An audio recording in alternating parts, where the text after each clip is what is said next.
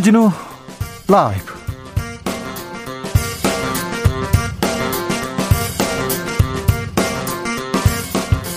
(2021년 12월 27일) 월요일입니다. 안녕하십니까, 주진우입니다. 민주당 이재명 후보, 이낙연 전 대표와 원팀 행보 본격적으로 시작했습니다. 국민의힘 윤석열 후보는 대장동에 갔습니다. 윤석열 후보의 일기 선배로 인연이 깊은 양부남 전 부산고검장이 윤석열 선대위가 아닌 이재명 선대위를 선택했습니다. 괴롭지만 윤석열 후보 의혹 파헤치겠다고 했는데요. 양부남이 이재명을 택한 이유 직접 들어보겠습니다. 국민의힘 윤석열 후보의 부인 김건희 씨가 허위 이력에 대해서 사과했습니다. 잘 보이려 경력 부풀렸다. 제가 없어져 남편이 남편답게만 평가받을 수 있다면 차라리 그렇게 하고 싶다. 남편에 대한 마음은 거두지 말아달라. 이재명 후보는 사과에 대한 평가는 국민께 맡기는 게 도리라고 밝혔습니다. 사과 후에도 여야 공방 이어집니다. 여당은 악어의 콧물이다, 야당은 장애물 하나 제거됐다고 했습니다. 정체지역 원의 시점에서 논해보겠습니다. 정부가 먹는 코로나 치료제 긴급 사용 전격 승인했습니다. 빠르면 다음 달 중순 먹는 치료제가 도입됩니다. 오늘부터 코로나 피해를 본 소상공인 자영업자들은 업체당 100만 원씩 지원받게 됩니다. 오늘 코로나 신규 확진자는 4,000명대, 위중증 환자는 일주일 연속 1,000명대입니다. 코로나 상황 주스에서 정리해보겠습니다. 나비처럼 날아 벌처럼 쏜다. 여기는 주진우 라이브입니다. 오늘도 자중자애, 겸손하고 진정성 있게 여러분과 함께하겠습니다. 2021년 어느덧 마지막 주 시작됐습니다. 올해가 이제 닷새 남았습니다. 오늘 내일 모레, 네, 닷새 남았습니다. 올해 정리 어떻게 하고 계신지요? 올해 아쉬웠던 점, 누군가 미워했던 마음 놓고 가야 될 텐데요. 잘못을 저질렀으면 사과해야 되고요. 올해 전에 사과해야 할 분들은 사과하십시오. 어제 우리는 대국민 사과 한 장면 봤는데요. 김건희 씨의 사과 어떻게 보셨는지 여러분의 의견도 들어보겠습니다. 샵 9730, 짧은 문자 50원, 긴 문자는 100원입니다. 콩으로 보내시면 무료입니다. 그럼 주진우 라이브 시작하겠습니다.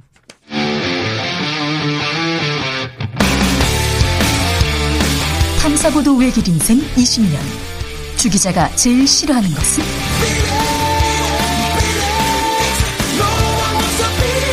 이 세상에서 비리와 부리가 사라지는 그날까지 오늘도 흔들림 없이 주진우 라이브와 함께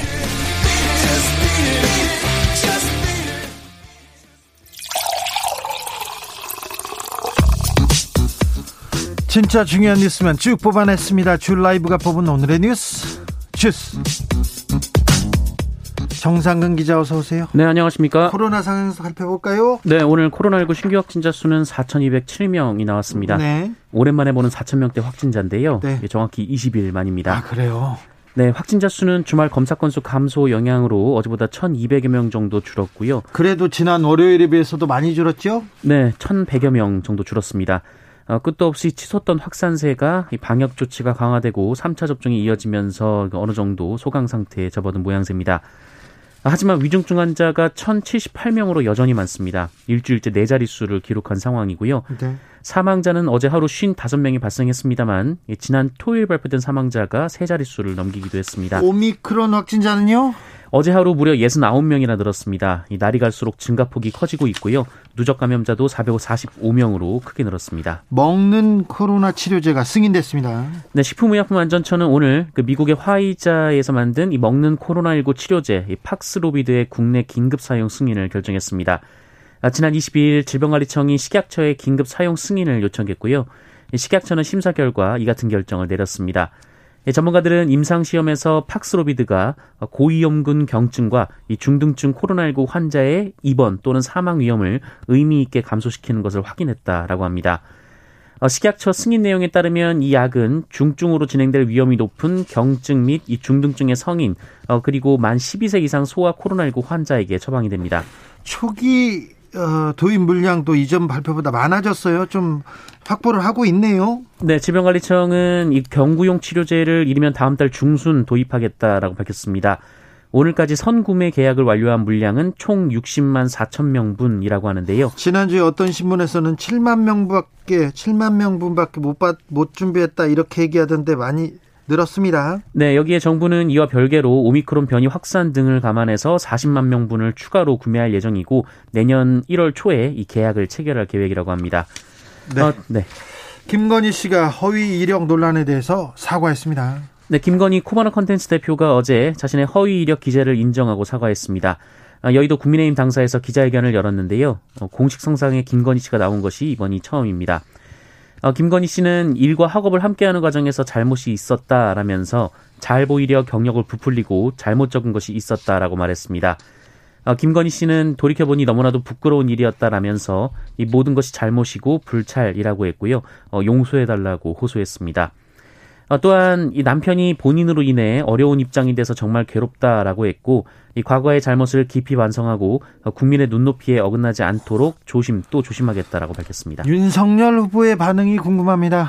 어제는 아내와 같은 마음이다라고만 밝히면서 말을 아꼈습니다. 네. 다만 오늘은 국민의힘 유튜브 방송을 통해서 입장을 전했는데요.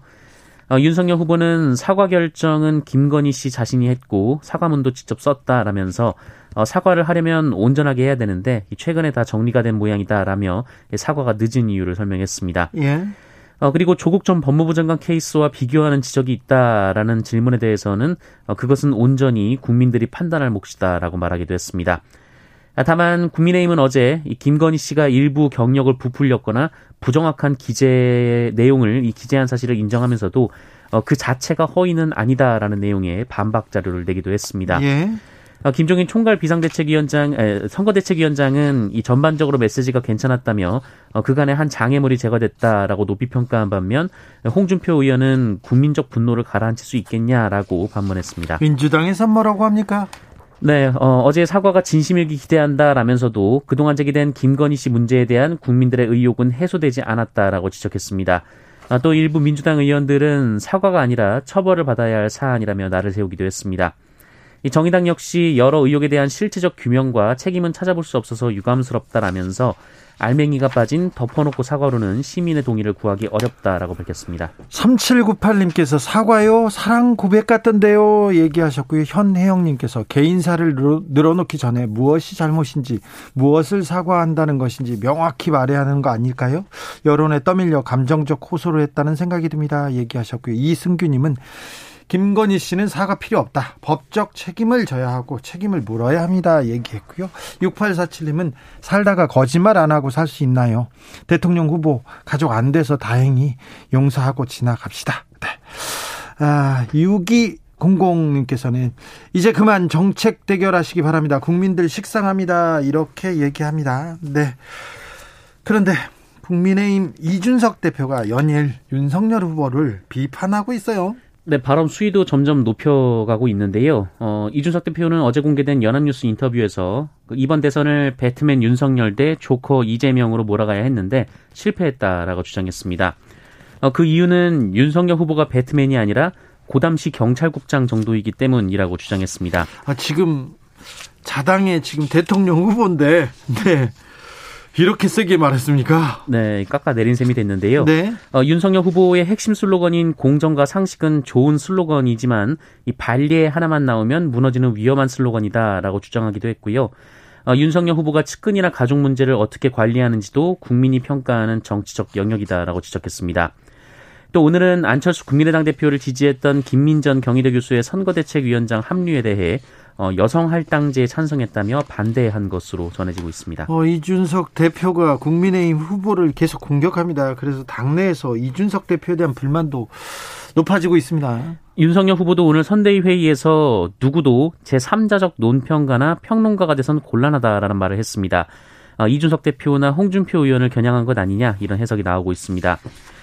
김종인 총괄 선대위원장도 당대표는 당대표로서 선거를 승리로 이끌어야 할 막중한 책임이 있다라면서 선거에 이기려면 당대표가 어떤 역할을 해야 한다는 것은 스스로 알 테니 이 제3자가 뭐라 하겠나라고 애둘러 비판했습니다. 이 국민의힘 김태흠 의원은 당대표가 철없고 무책임한 행동을 하며 정권교체 열망에 재를 뿌리고 있다라면서 제갈량 노릇 그만하시고 오만에서 빨리 벗어나시라라고 지적했습니다. 이준석 대표는 가만히 있지 않았습니다. 네, 누구나 본인이 속한 조직에서 더 나은 결과를 위한 재언을 하는 것이 민주주의라면서 당대표가 당을 위해 하는 재언이 평론 취급받을 정도면 언론은 막혔다는 인상을 줄 수 있다라고 주장했고요. 이 평론은 평가에 그치지만 이 재언은 대안을 담고 있다라고 반박했습니다. 윤석열 후보와 이준석 대표의 대결도 어떤 결과를 낳을지 좀 계속 지켜보겠습니다. 윤석열 후보는 오늘 대장동에 갔어요? 네, 대장동에 갔습니다. 오늘 오후 경기도 성남시 대장동 현장을 방문했는데요. 대장동 현장 방문은 처음입니다. 화천대유가 분양한 아파트 단지를 주민들과 걸으며 이재명 후보를 둘러싼 대장동 의혹 관련해서 특검 도입을 재차 촉구한 것으로 전해지고 있습니다. 또 윤석열 후보는 이재명 후보 측의 계속된 토론회 출석 요구에 이 대장동 특검을 받으면 토론에 응할 용의가 있다라고 밝히기도 했습니다. 어제는 토론하는 거 많이 하는 것도 별로 도움이 안 되는 것 같다 이렇게 얘기하더니 이젠 또 대장동 특검 받으면 토론에 응할 용의가 있다고 밝혔군요. 이재명 후보는 오늘 이낙연 전 대표와 원팀 본격적으로 가동했습니다. 민주당에서는 오늘 국가비전 국민통합위원회라는 조직이 출범했습니다. 이낙연 전 민주당 대표의 공동위원장 합류로 관심을 모았는데요. 오늘 출범식을 했습니다. 이재명 후보는 국가비전을 제시하고 국민통합을 이뤄낼 시기라면서 이낙연 전 대표의 합류에 고마움을 표했고요. 국민이 기대하고 당원이 기대하는 바대로 민주당이 혁신 단결하고 희망을 만들어내서 승리를 만드는 역사를 이루길 기대한다라고 밝혔습니다. 이낙연 전 대표는 민주당은 더 낮게, 더 깊게 국민 속으로 들어가야 한다라며 확실하게 혁신하면서 더 따뜻하게 국민을 포용하고 통합해야 한다라고 밝혔습니다. 문재인 대통령은 오늘 대기업 총수들을 만났습니다. 네, 오늘 대기업 총수들을 만나 오찬을 했습니다. 참석한 총수들은 이 법원 판결로 삼성전자 취업 제한 상태인 이재용 삼성전자 부회장이 있었고요. 그리고 정의선 현대차그룹 회장, 최태원 SK그룹 회장, 구광모 LG그룹 회장, 최정호 포스코그룹 회장, 구현모 KT 대표 등입니다. 네. 네, 문재인 대통령은 이 자리에서 영토가 좁고 천연자원이 부족한 한국이 이 선진국 반열에 오를 수 있었던 것은 잘 교육받은 우수한 인재와 이 풍부한 인적자원 덕분이다라고 말했습니다. 알겠습니다. 마약 밀반입 혐의로 유죄를 받았던 CJ 이선호 씨는 임원으로 승진했죠. 전 주한미군 사령관이 우리 군을 혹평했어요. 네, 2018년 11월부터 올해 7월까지 주한미군 사령관을 역임한 그 로버트 에이브럼스 전 사령관이 얼마 전까지 있었던 분이지 않습니까? 네, 현지 언론과의 인터뷰에서 한국군을 평가절하했습니다. 전 시작정권 전환 문제에 대해서 한국이 전략 타격 능력을 획득하고 통합 공중미사일 방어체계를 개발, 배치해야 하는데 솔직히 많이 뒤처져 있다라고 평가했습니다. 그러면서 2019년 이 한국 국방부가 새 전략기획 지침 필요성을 지지하지 않았다라거나 본인이 필요로 하는 이 전략기획 지침 갱신을 지원하지 않았다라고 주장했습니다. 예전에는 이런 이와 반대되는 얘기를 하셨는데 왜 이런 얘기를 했을까요? 네, 국방부는 의도를 알 수 없다라며 불쾌감을 표시했습니다. 이 전략기획 지침 갱신은 한미 정상회담에서도 좋은 성과가 있었고 최근에도 성과를 거뒀다고 반박했습니다. 네, 그 내용에 대해서는 저희가 조만간에 내일 그 전문가를 모셔서 자세히 들어보겠습니다. 세월호 유족들이 박근혜 전 대통령 사면 반대하고 나섰습니다. 네, 세월호 유가족들은 이 박근혜 전 대통령이 세월호 참사 책임의 몸통이라며 이 특별 사면 결정은 촛불혁명의 후퇴이며 시대정신의 파괴라고 반발했습니다. 오늘 이 가족들은 이 청와대 분수대 앞에서 기자회견을 열었습니다. 네, 이해람 중사에게 2차 가해를 한 공군 준이 있었습니다. 공군 준이 구속됐었는데요. 석방됐다고요? 네, 이 노모 준이는 성추행 사건 이튿날인 지난 3월 이 강제추행 보고를 받고 너도 다칠 수 있다라고 말하는 등 신고하지 못하도록 협박한 혐의를 받았습니다. 그래서 구속됐잖아요. 네, 지난 6월에 기소까지 됐었는데요. 그런데 이달 31일 구속 만료를 앞두고 보석으로 석방됐습니다. 아이고, 네. 주스 정상근 기자와 함께했습니다. 감사합니다. 고맙습니다. 김동호님께서 김건희 씨 사과는요 국민을 너무 얕본 것 같은데요 얘기하셨고요. 김선호님은 왜 토론을 하는데 조건을 달아야 하나요? 이해가 되지 않습니다 얘기하네요. 9437님 올해가 가기 전에 세 분의 전직 각하분들께서 진심 어린 사과를 했으면 합니다. 이명박님, 박근혜님, 전두환님. 하지만 전두환님은 끝끝내 사과를 안 하시고 비양심으로 하늘로 가셨습니다. 남은 분들은 양심 지키셔서 국민들께 용서받았으면 좋겠습니다. 이렇게 바람을 보내오셨습니다. 교통정보센터 다녀오겠습니다. 임초희 씨. 주진우 라이브.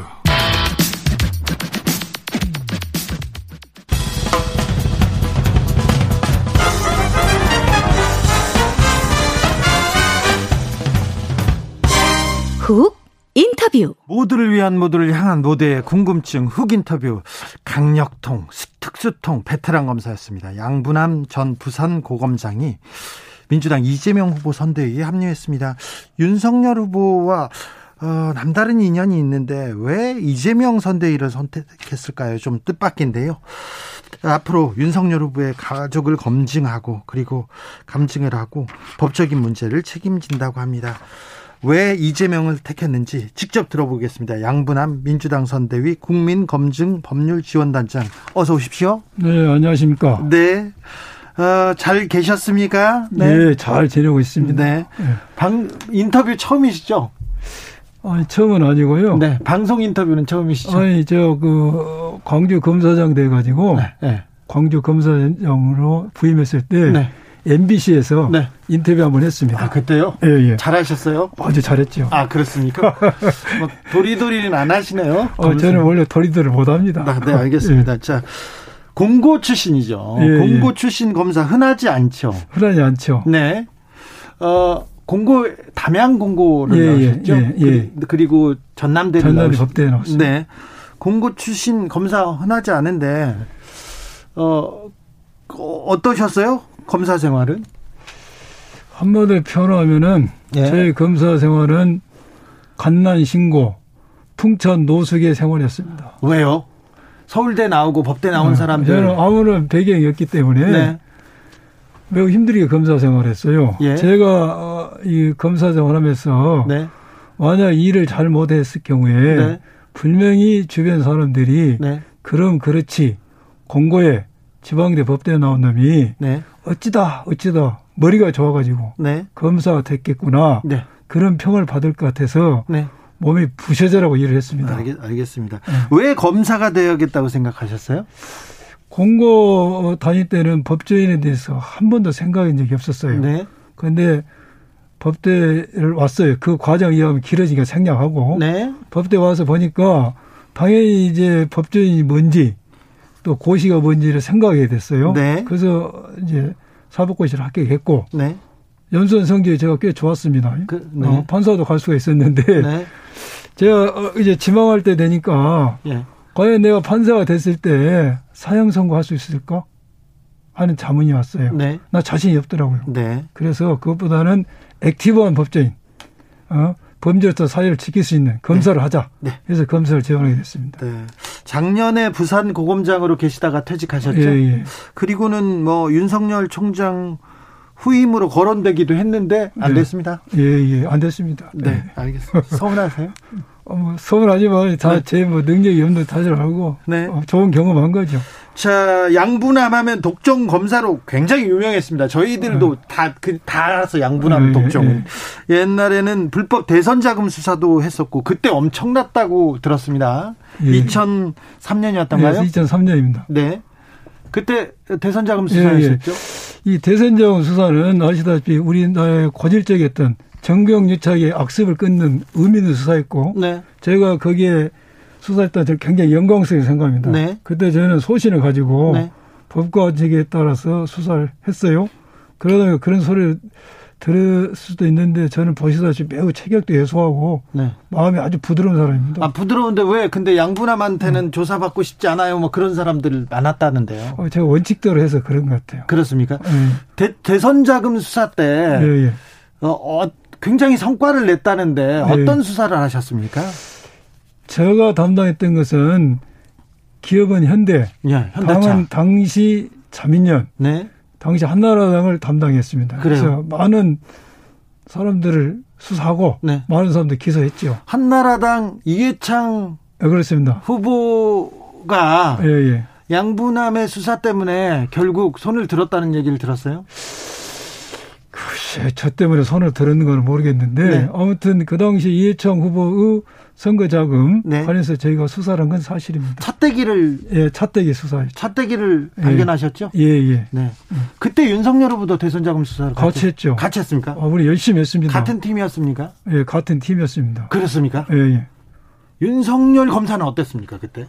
아, 우리 주 기자님도 아시다시피 호방하고, 네.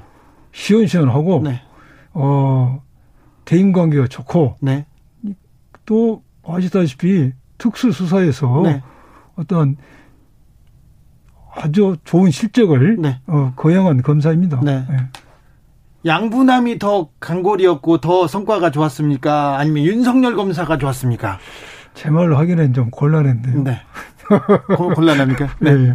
김종현님께서 목소리만 들어도 무섭네요. 네, 무서워요. 네, 5971님 양분한 검사님과 같이 잠시 일했던 적이 있습니다. 처음에 엄청 무서웠는데 시간이 갈수록 참 좋으신 분입니다. 얘기했는데 조혜숙님이 질문이 있습니다. 요즘 예. 검사스럽다 말이 있는데 예, 예. 그 말 어떻게 생각하세요? 제가 검사스럽다고요? 아니요. 검사스럽다 그런 말 검사 시절에 들으시는 예. 저는 네.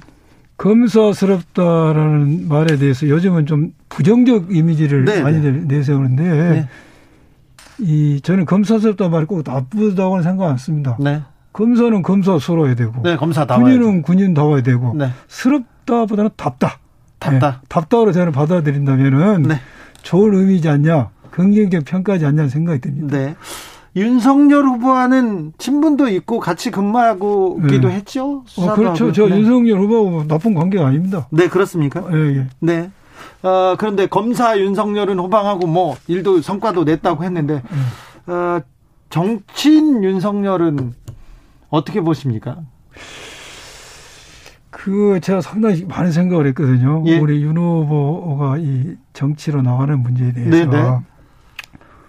근데 첫 번째 문제로는 검사를 했다는 경험, 네. 그거 가지고 예. 대통령이라는 능력은 어마어마한 종합적인 능력이 필요하지 않습니까? 네. 그래서 대통령을 하기에는 경험이 아직은 부족한 거 아니냐. 네. 그 생각도 해봤고 예. 또 우리 윤석열 후보가 자기의 저진 임기를 네. 뭐 정치적 탄압. 네. 이렇게 하면서 이제 임기를 마치지 않고 나갔어요. 근데 총장 임기를 마치지 않고 바로 나가서 정치권으로 갔죠. 정치권 나갔어요. 예. 그 부분이 우리 검찰 조직이 그러게 지키고 싶었던 정치적 중립성. 네. 이것에 대해서 국민으로부터 의구심을 갖게 만든 겁니다. 그렇죠. 이것은 우리 검찰 조직 후배들에게도 네. 부담으로 작용한다는 거죠. 네. 그리고 또 하나는 이분이 굉장히 현직에서도 법과 원칙대로 주장을 했어요. 네. 또 윤 후보의 아이콘이 공정과 상식 아닙니까? 예. 예. 그런데 그분 주변에서 일어난 내용들, 그 주변 상황에 대해서 대처하는 태도를 봤을 때 네. 약간 자기 자신의 정했던 잣대하고 다르지 않나. 네. 그래서 공정과 상식에 대해서 의구심을 받지는 않냐. 네. 이런 생각이 들면서 네. 이번 대선 말고 네. 좀 국정 운영에서 공부도 충분히 하시고 네. 또 정치적 경험도 차근차근 쌓고 네. 주변도 좀 정리를 하시고 네. 그래서 다음 대선에 나왔으면 네. 본인도 좋고 네. 우리 검찰 조직도 뭐 큰 부담이 없어서 좋았을 텐데 네. 내가 하는 그런 생각을 하고 있었어요. 네. 네. 이재명 근데 네. 검찰 출신들이 지금 네. 윤석열 후보한테 많이 갔어요. 주변 사람들 그렇죠. 많이 갔잖아요. 당연히 그러죠. 네. 그런데 이재명 후보한테 가셨어요. 검찰 선후배들이 뭐라고 합니까? 혹시 반대하는 그렇죠. 반대하는 사람도 많았죠. 반대 전화하는 사람도 많고 네. 또 응원하는 전화도 있었어요. 네. 전부 다 저를 아끼는 사람들. 네. 저를 아끼는 마음에서 했는데 반대하는 의견은 그렇죠. 야, 검찰 출신이 이재명 캠프 갔다. 네. 실망했다. 네. 그다음에 이재명 캠프 검찰이 너하고 또 있냐. 네. 너 혼자인데. 네. 너 열올 텐데 잘할 수 있어? 걱정된다. 네. 그다음에 이 바보야. 네. 윤석열이야 되겠냐. 이재명이야 되겠냐. 네. 윤석열이 될 가능성이 높다. 정신 차려라. 네. 그런 얘기 하셨어요. 네. 다 저를 위해서 한 소리죠. 네네. 찬성하는 분들은 뭐라고 합니까? 그래서 힘든 결정이다. 네. 그런 사적 인연을 떠나서 예. 옳은 결정을 한 것 같다. 네. 잘해봐라. 네. 네. 그런 취지였습니다. 그런데 이재명을 택한 이유가 뭡니까? 주변 사람들 다 지금 윤석열한테 가는데 이재명을 택했습니다. 기본적으로 네. 제가 조금 전에 우리 윤석열 후보의 대선 출마에 대해서 이렇게 생각했다는 거 네. 그 점도 있지만 근본적인 것은 네. 저의 철학과 가치관입니다. 네. 윤석열 후보와 국민의힘이 그리는 세상은 네. 제가 약간 동의하기가 어렵지만은 예. 민주당과 예. 이재명 후보가 그리는 세상은 네. 저도 그리고 싶은 세상입니다. 네. 그게 제 철학과 가치관이었습니다. 네. 그래서 제가 이재명 후보를 선택하게 된 겁니다. 이재명 후보가 네. 굉장히 좀 사석에서 굉장히 높게 평가하시던데 양부남 예. 고검장님 둘이서 혹시 예, 밥 먹을 때 무슨 얘기하셨어요? 그러게 모시고 싶다고 밥을 사긴 샀죠? 그때는 그런 게 아니었고요. 네. 그냥 한번 만나봤지. 저를 뭐한데 모시고 자식을 이렇게 있겠습니까? 아니요. 그래도, 네. 이재명 후보를 제가 만나보니까 네. 저도 만나기 전에 이재명이 매우 강한 이미지. 네. 강한 이미지인데 굉장히 담백하고 겸손해요. 네. 예. 대선 후보로 나오신 분이 예. 이 정도로 담백할까? 네. 겸손할까 그걸 느꼈고 예. 또 이분이 머리가 굉장히 스마트하더라고요. 네네. 예. 그래서 그런 인간적 매력도 들었고 네. 또는 무엇보다도 이분이 그 지자체 장악을 하면서 보여줬던 실용주의, 네. 실사구시 또 그 이분이 가진 정치 철학. 알겠습니다. 네. 알았어요. 칭찬은 그만하셨는데. 네. 자, 민주당에서 국민검증법률지원단장으로 합류하셨습니다. 어떤 일을 하게 됩니까? 우리 후보에 대해서 제기되는 문제점 중에서 네. 사실과 어긋나는 부분은 국민이 납득할 때까지 네. 사실에 입각해서 소상히 설명할 것이고 네. 상대 후보에 대한 문제점에 대해서는 네. 그 진실에 왜곡되지 않도록 네. 실체 진실을 파헤쳐서 네. 국민에게 소상히 알려드리고 네. 필요할 때는 법적 대응도 하는 일을 합니다. 필요할 때는 법적 대응도 한다. 예. 어제 예. 윤 후보의 부인 김건희 씨가 예. 기자회견 열고 사과했습니다. 예. 사과를 했는데 어떻게 보셨어요? 사과했으면 법적 문제는 끝났습니까? 사과했다 해서 법적 문제는 끝나지 않고요. 이분이 사과하기 전에 네. 저희들이 그 허위 학력, 허위 경력, 네. 허위 수상 경력을 근거로 해서 네. 5개 대학의 강사로 경영교수로 취업을 했지 않습니까? 네. 그중에서 일정한 부분은 네. 처벌할 수 있다는 저희들이 법률 검토를 하고 네. 법적 대응을 준비 중에 있었어요. 네. 그런데 어느 단체에서 네. 이미 고발을 했습니다. 아, 그래요? 그래서 그 수사가 앞으로 잘 되는지 한번 지켜보려 합니다. 네. 양부남 검사가 만약에 수사하면 이게 네. 문제가 됩니까? 법적으로? 저는 된다고 봅니다. 아, 그래요? 네. 어떤 혐의가 적용됩니까? 일단은 버뜩 생각할 수 있는 게 네. 허위 경력, 허위 자료를 해서 취업을 할 경우에 네. 업무방해가 될 수가 있죠. 예. 업무방해. 그렇죠. 공소시효 문제가 있어요. 오래됐는데. 네. 또 하나는 우리 판례에 보면은 이런 허위 경력 사실에 있어서 계약 관계를 맺었다는 그 지위, 네. 계약상 일할 수 있을 지위를 얻었다는 자체가 네. 사기죄로 보는 판례도 있습니다. 아, 그래요? 예. 허위 경력. 네. 기망에서 내가 어떤 계약상의 지위를 취득한 것은 네. 이 X 불상에 네. 이득을 편취한다고 볼 수가 있다. 네. 그런 판례가 있어서 네. 저는 된다고 봅니다. 국민의힘에서는 허위는 아니고 좀 네. 과장했다. 네. 좀 부풀렸다. 고의는 아니었다. 이렇게 얘기하던데요. 그럼 뭐라고 이야기하겠습니까? 그렇게 이야기하죠. 아, 그렇습니까? 네. 그렇게 얘기하더라도 법적으로 이렇게 그렇죠. 잣대를 딱 들이대면 좀 예, 문제가 예. 있습니까? 그렇죠. 네. 큰 문제는 아닌가요? 큰 문제죠. 큰 문제입니까? 네. 징역형 그런 건 아니죠. 제가 판사가 아니라서. 네, 알겠습니다. 기자님 생각해 보십시오. 네. 그리고 허위 경력을 해가지고 네. 취업을 했어요. 네. 그러면은 그분이 들어갈 자리에 네. 허위 경력 쓰지 않았으면 다른 사람이 들어갔을 거 아닙니까? 예. 요즘 가장 심한 문제가 뭐예요? 청년 취업이지 않습니까? 네네. 공정이지 않습니까? 네. 공정을 깨트리는 거 아닙니까? 네. 청년 취업, 공정 말이 나왔으니까 이 얘기도 여쭤보겠습니다. 강원랜드 채용비리. 네. 이 특별 특별수사단장이었습니다. 그렇죠. 굉장히 혼신을 다해서 수사했었는데 좀 우여곡절이 좀 있었죠. 알았죠. 네. 이 수사가 왜 중요했습니까? 이 수사는 다 아시다시피 강원랜드에서 그 신규 지형을 채용하면서 지역 유지, 정치인들의 부탁을 받고 많은 청년들 불법 채용했습니다. 네. 거의 불법으로 청탁을 하지 않으면 그 강원랜드 못 들어갔잖아요. 그렇죠. 네. 그래서 전형적인 채용 비리의 전형적인 사건. 네. 이것은 우리 사회의 공정을 해치고 사회의 건강한 발전을 해치는 악습 중의 악습. 네. 그리고 이러한 것이 있다면은 젊은이들에게 희망을 뺏어가고 좌절감 안겨주는 아주 나쁜 범죄입니다. 네. 그래서 저희 수사단은 혼신의 노력을 다해서 다 밝혔어요. 다 밝혔는데요. 밝혔어요. 네. 근데 결과가 그렇게 뭐 신통치 않았어요. 신통치 않은 게 아닙니다. 신통해요. 신통했는데. 신통해요, 지금. 지금 제가 뭐 자세히 이야기는 못하겠지만 아직 사건이 끝나지 않았습니다. 대법원에 재판 중에 있는데 이 사건은 그러한 채용 비리뿐만 아니라 그 수사했던 검사가 검찰 간부로부터 수사 예압을 받았다고 주장했어요. 안미영 검사가 주장했죠. 그렇죠. 주장했죠. 네. 우리가 그 부분은 내부 문제이기 때문에 굉장히 부담스럽지만은 우리는 오히려 자구범이라고 수사를 했습니다. 수사를 해서 검찰 간부들 한 것이 직권남용죄에 해당된다. 직권남용 권리에서 방해죄에 해당된다는 결론을 얻었어요. 그거 굉장히 겁이 나더라고요.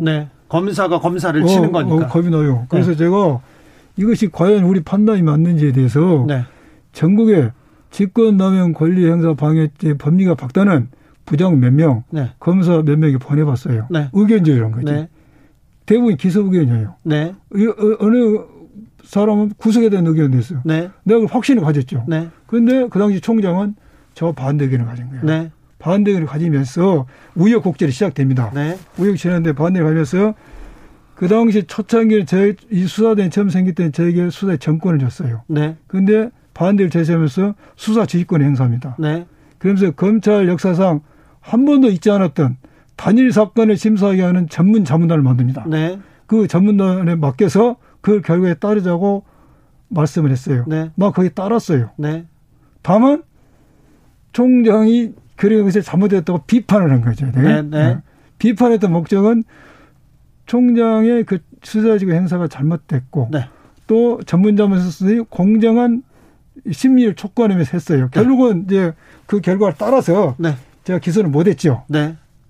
시간이 좀 있습니까? 이번에 더 이야기할 수 있어요? 아니요. 그건 너무 전문적이어가지고. 저는 재밌는데 이게 일반인들이 듣기로는요. 청취자분들은 굉장히 좀. 어렵습니까? 아니, 조금 어렵습니다. 그러니까 다른 게로. 근데 그때 청탁했던 정치인들, 청탁했던 전직 검사들 왜 처벌 못했습니까? 제가 지금 말하면 검사들은 그 총장하고 의견이 달라지면서 전문자문단에서 기소하지 말자 해서 못했고 그 당시 정치인들은 두 명을 우리가 기소를 해가지고. 기소했는데 무죄 나왔잖아요. 무죄, 이야기 들어보세요. 두 명을 국회의원에 기소를 했는데 한 명은 1, 2심 실형이 나왔어요. 그래서 대법원에 했습니다. 본인이 상고를 해가지고 한 분은 1, 2심 무죄가 났어요. 무죄가 나서 우리가 이제 검찰에 상고를 해가지고 대법원에 했는데 이거 제가 두 가지를 이야기하면 굉장히 중요한데 똑같이 강원랜드 사장이 청탁을 했다는 진술을 근거로 재판을 했어. 그런데 어느 판사는 그 사람 말 믿을 수 있다고 해서 유죄 선고하고 어느 판사는 못 믿어서 무죄를 썼어요. 이게 말이 됩니까? 그렇죠. 염동열 의원은 구속이 됐고. 나는 이름 이야기 안 했습니다. 권성동 의원은 무죄를 받았습니다. 제가 얘기했어요. 권성동 의원은 무죄를 받았습니다. 그런데 그래서 제가 하고 싶은 이야기가 이거예요. 우리 사회도 이제는 국민의 수준이 높았으니까 배심제를 도입해야 된다. 배심제? 더 많이 도입해야 된다. 지금 배심제가 아닙니다. 국민 참여 재판이거든요. 그래서 배심제를 도입해야 되고 제가 딱 한마디만 드리겠습니다. 지금 우리 검찰은 1, 2심 무죄가 난 사건은 검사 마음대로 상고 못합니다. 1, 2심 무죄가 나면은 외부 법률가로 구성된 상고심사위원회에서 상고를 결정을 해주면 상고를 합니다. 근데 그 무죄의 사건 상고 결정이 났어요. 이 말은 뭔 말인 줄 압니까? 무죄지만은 기소가 잘못되지 않았다는 담보예요. 알겠습니다. 네. 아, 그럼요. 네. 1529님께서 그때 청장이 누구냐? 문무일 청장입니다. 저기 양부남 고검장은 말씀 안 하셨습니다. 2546님도 뭐 검찰 출신 중에서도 이런 분이 계시군요. 네, 있습니다. 8137님, 양부남님, 이재명 후보의 의혹도 밝혀주시면 진심을 믿지요. 얘기합니다. 자, 이재명 후보. 그러니까 지금 그 겪고 있는 대장동 의혹. 네. 네. 대장동 의혹은 어떻게 보십니까? 이제 대장동에 대해서 여러 가지 이제 말들이 있는데. 그 특검 가야죠? 당연히 가야죠. 특검 가야 됩니다. 네, 저는 가야 된다고 생각합니다. 네. 근데 가장 중요한 문제는 네. 이재명 후보가 공공이 가져가야 할 개발 이익을 네. 고의로 민간한테 주고 네. 사적 이익을 챙겼냐가 네. 쟁점입니다. 근데 네. 지금까지 드러난 바로는 그런 사실과 하나도 인정되지 않고 네. 그런 자료나 증거 없어요. 네. 그런 게 인정되지 않 그런 사실이 없을 겁니다. 네, 알겠습니다. 그런데 대장동 특검으로는 가야 된다. 가야 된다. 알겠습니다. 네. 네. 우리 이재명 후보가 계속 주장하잖아요. 특검하자고. 알겠습니다. 자, 마지막으로 단장님이 되셨는데 앞으로 계획. 정치권은 낯설 텐데 네. 앞으로 양부남은 어떤 길을 걸어갈까요? 계획 말씀해 주시죠. 저는 이제 대선까지는 네. 이 업무를 충실히 하고 네. 그 이유는 저도 모르겠습니다. 아, 알겠어요. 예, 지나봐야 알겠습니다. 네, 대선 때까지 열심히 하신다고? 예, 예. 네. 무슨 자리를 약속받거나 그러진 않으셨어요? 아, 그런 거 없습니다. 원래 정치권 올 때 그런 자리 받아야 되는 건데 그런 거 없습니까? 무슨 그런 게 있겠습니까? 나 알겠습니다. 네. 제가 좋아서 왔는데. 제가 서초동에 계신 분 중에 여의도에서 정치권에서 네. 보리라고는 예상 못했던 사람이 하나 있었는데 그분이 양부남 전 네. 고검장이었습니다. 아무튼 지금 민주당 선대위 국민검증법률지원단장을 맡고 있습니다. 오늘 말씀 감사합니다. 네, 감사합니다. 네, 양부남 전 부산 고검장이었습니다.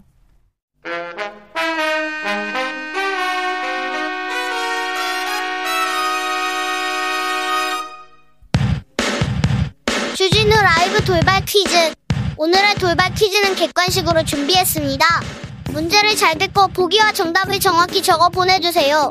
인류 역사상 가장 크고 강력한 이것이 성공적으로 발사돼 우주순항을 시작했습니다. 허블, 이것보다 성능이 100배 강력한 제임스 웹 이것은 아리안 5 로켓에 실려 우주로 힘차게 치솟았는데요. 우주 끝을 볼 수 있는 이것을 통해 우주 탄생의 수수께끼가 풀릴 수 있을지 전 세계의 시선이 쏠리고 있습니다. 자, 여기서 문제 드릴게요. 멀리 있는 물체를 크고 정확하게 보도록 만든 장치로 우주에 띄워 지상에서 관측하기 어려운 것들을 정밀하게 관측할 때도 쓰이는 이것은 무엇일까요? 보기 드릴게요. 보기 1번 도원경, 2번 망원경. 다시 한번 들려드릴게요. 1번 도원경, 2번 망원경. 샵9730 짧은 문자 50원, 긴 문자는 100원입니다.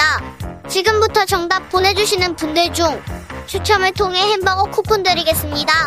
주진우 라이브 돌발 퀴즈 내일 또 만나요.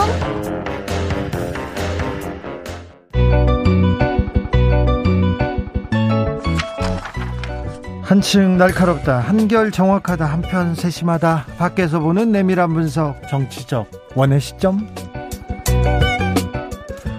오늘의 정치권 상황 원회에서 더 정확하게 분석해드립니다. 최민희 전 더불어민주당 의원 어서 오세요. 안녕하세요. 불굴의 희망 최민희입니다. 김용남 전 자유한국당 의원 어서 오세요. 네, 안녕하세요. 후기심 천국 김용남입니다. 최민희, 김용남 두 분이 이번 주 지난주부터 엄청 뜨겁습니다. 두 분의 정치적 이름값이 굉장히 높기 때문에 최민희 의원님은 복권 축하드립니다. 네, 고맙습니다. 로또 복권이 아닙니다. 네. 자, 김용남 의원님도 축하드립니다. 자꾸 네, 정치적 이름값을 높여주는 사람들이 많네요. 축하받을 일인지는 잘 모르겠습니다만. 하여튼, 네. 나쁘지 않은 것 같습니다. 자, 첫 번째 소식은 김건희 씨의 사과입니다. 이 사과 국민들은 어떻게 보고 있는지 참 의견 엇갈리는데요. 잠시 듣고 오겠습니다. 국민의힘 대통령 후보 윤석열의 아내 김건희입니다. 두렵고 송구한 마음으로 이 자리에 섰습니다. 저는 남편에 비해 한없이 부족한 사람입니다. 일과 학업을 함께하는 과정에서 제 잘못이 있었습니다. 잘 보이려 경력을 부풀리고 잘못 적은 것도 있었습니다. 그러지 말았으려 했는데 돌이켜보니 너무나도 부끄러운 일이었습니다. 모든 것이 저의 잘못이고 불찰입니다. 부디 용서해 주십시오. 부디 용서해 주십시오. 이 사과 어떻게 보셨습니까, 최민희 언니? 한마디로 말씀드리면 공허하다. 공허하다. 네, 그 더 이상 드릴 말씀 없고 다만 두 사람의 관계나 사랑은 아름답다. 이 두 개 끝. 사랑은 아름답다, 공허하다. 김용남 의원님? 시기적으로 좀 더 빨리 했으면 좋지 않았을까라는 아쉬움은 있습니다만 지금이라도 지난 일요일 날 했어야 하고 그냥 사과나 뭐 이런 거 없이 그냥 지나갈 수는 없는 일이니까요. 뭐 적절하지 않았나 싶습니다. 적절했다. 네. 김용남. 공허하다. 사랑은 아름답다. 최민희. 국민들도 굉장히 좀 충격적으로 받아들이는 분들도 있고요. 어떤 분들은 이게 무슨 사과냐 이렇게 얘기하기도 하고 이만했으면 됐다 이렇게 얘기하는 분들도 있는데 어떻게 이렇게 전격적으로 사과하게 된 겁니까? 뭐 당 내에서도 계속 본인이 직접 사과를 해야 된다는 의견이 있었고요. 네. 근데 이제 글쎄 그런 거에 익숙하지 않은 사람들은 정말 전 국민 앞에서 카메라 앞에서 나서서 뭐 이렇게 본인의 부끄러운 과거에 대해서 이야기한다는 거 자체가 사실은 좀 떨리고 겁나는 일이잖아요. 아니, 그렇죠. 그러니까 본인의 결단을 촉구하는 목소리가 있었기 때문에 좀 다소 시간은 지체됐습니다만 일요일 날 자리를 마련하게 된 것으로 알고 있습니다. 5526님께서 사과문이 아니라 수기 같았어요. 연애 수기, 수기라는 말이 맞는 것 같습니다. 최민희 의원님? 우선 딴 건 모르겠고요. 개인적인 차원에서의 사과는 용기를 냈다 인정합니다. 예. 네, 그리고 그런데 국민의힘은 선대위가 제대로 작동하는 것인가. 네. 저는 이게 가장 큰 문제로 보였어요. 그냥 선거 일반 원칙에 따르면 선거 시기 사과문에서 감성은 최대한 배제하고 그게 이제 바디랭귀지로 표현이 되는 건데 그 바디랭귀지로 표현되기에는 너무 외모가 화려했어요. 그래서 이런 거를 통제하고 적절하게 그 좀 드라이하게 고치고 이런 기능이 없나 보다. 그래서 제가 걱정하는 건 이런 실수가 반복되겠구나. 이런 거였습니다. 그래서 이 부분은 조금 점검을 하시면 좋겠고 저는 제대로 사과하고 일정 부분 책임질 거 지고 그래서 이 국면이 빨리 넘어갔으면 좋겠습니다. 네. 그래서 정책 대결로 갔으면 좋겠는데 어제의 김건희 씨 등장은 새로운 시작, 감성적으로나 선거운동적 관점에서 새로운 시작이 될 거다. 이런 생각이 듭니다. 사과의 방식은 둘째치고 사과했으니까 끝날까요? 아니면 최민희 의원의 지적대로 새로운 시작이 될까요? 이제 다른 국면이 될까요? 글쎄 새로운 시작을 이끌 뭐가 있을까요? 지금 뭐 민주당 쪽에서 그 윤석열 후보의 장모 관련해서 뭐 차명 보유 의혹을 제기하는데 그거는 근거가 가등기 했다고 그게 가등기권자의 소유라는 게 가등기는 사실상 지금 법률적으로도 담보 목적으로 활용할 수 있도록 되어 있고 실제 거래에서도 어떤 돈의 차용 관계에 있어서 담보 목적으로 많이 쓰고 있는 건데 가등기 잡았다고 그 사람 소유다라고 지금 다소 억측을 부리고 있는데 글쎄요. 새로운 무슨 소재가 나올까요? 어저께 오마이뉴스가 보도한 게 하나 있었어요. 똑같은 이력인데 이력의 시기나 이런 게 다르다. 이런 게 나와서 사실 새로운 의혹이 계속 나올 가능성이 크고요. 근데 김건희 씨의 경우는 이 의혹이 굉장히 엉뚱한 측면에서 주목을 받아요.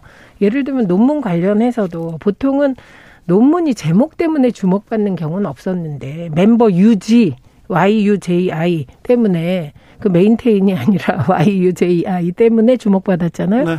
어제 오마이뉴스 보도도 주목된 이유가 한자 표기였어요. 왜 그 경력 증명서에 한자 표기를 쓰는지. 그런데 성명을 명을 이름 명이 아니라 밝을 명을 쓴다든지 이런 걸로 주목을 받기 때문에 이게 너무 재밌는 겁니다. 그러니까 계속 지금 인구에 회자되고 있거든요. 그리고 회자될 수도 있겠네요. 네, 그리고 그 최윤순 씨 같은 경우는 핵심이 뭐냐? 이제 가등기가 된 그런 부동산을 살 때 되게 매매가 이루어질 시점 이전에 가등기가 해제되죠. 그래야 사잖아요, 상대방이. 근데 거래 이후에 가등기가 말소된다는 겁니다. 그러니까 이건 좀 이상한 거죠. 일반적인 부동산 거래할 때 가등기 있는데 가등기도 안 풀었는데 돈을 다 지급하고 삽니까? 그러니까 이건 충분히 의심할 만하다. 근데 지금 말씀하신 무슨 그 입출금 거래 내역이라든지 구체적인 건 이거야말로 검찰이 수사를 해야 되는 상황이지 않을까 합니다. 그런데 그 부분보다는 저는 김건희 씨의 경우는 새로운 의혹이 나오는데 그게 되게 변칙적이고 특이한 형태다. 성명, 그다음에 주소도 주소를 주인주자 쓰는 사람이 어디 있습니까? 그다음에 직위도 섬유직자 쓰는 사람이 어디 있습니까? 그래서 이런 것이 주목을 받다 보니 되게 그 재밌게 돌아다닌다. 그 논문 관련해서는 이제 김건희 씨는 표절 의혹을 받고 있는 거고, 사실은 이재명 후보의 경우에는 본인의 석사 논문, 그 성남시에 있는 모 대학에서 받은 석사 논문에 대해서 본인이 인정을 했어요. 나 뺏겼다 그래. 그냥 논문 학위 취소해도 좋다라고 했는데 그 절차는 전혀 이루어지지 않고 있죠. 사실은 남이 잘 쓴 논문을 처음부터 이렇게 철저하게 베꼈으면 오탈자나 뭐 이런 문제가 없었을 텐데 쓰다 보니까 그런 문제가 생긴 것 같습니다. 네. 일지 멤버의 중요한, 그리고 이거는 제가 말씀을 드려야 되는데, 중요한 건 김건희 씨는 이러저러한 논문과 그리고 이러저러한 허위 이력, 허위 학력으로 취업을 했다는 거예요. 그게 기초가 돼서. 이재명 후보는 그걸 가지고 교수가 됐습니까? 뭐가 됐습니까? 그리고 본인이 그걸 반납한 이후에 경력에서 싹 지워버렸습니다. 그래서 그렇고, 그다음에 윤석열 후보라면 모를까, 이거 김건희 씨 논문 유지, 논문 문제 무슨 이재명 후보를 걸고 넘어집니까? 논문 문제는 아직 나오지도 않은 것 같아요. 논문 내용에 대해서는 또 그 부분도 도화선이 될 가능성도 있습니다. 3382님, 누가 봐도 진정성 있는 사과, 용서 구했다. 더 이상 사과는 불필요하다. 이렇게 얘기합니다. 5785님은 자기야, 사구사일님 얘기부터 먼저 듣겠습니다. 국민이 받고 싶어하는 것은 후보자가 이 문제를 대하는 태도에 대한 문제의식입니다. 얘기했는데요. 5785님이 자기 아내가 무슨 잘못이 있느냐고 민주당 기획공작에 노란하고 있다고 기자들을 나무라던 윤석열 후보, 사과 안 합니까?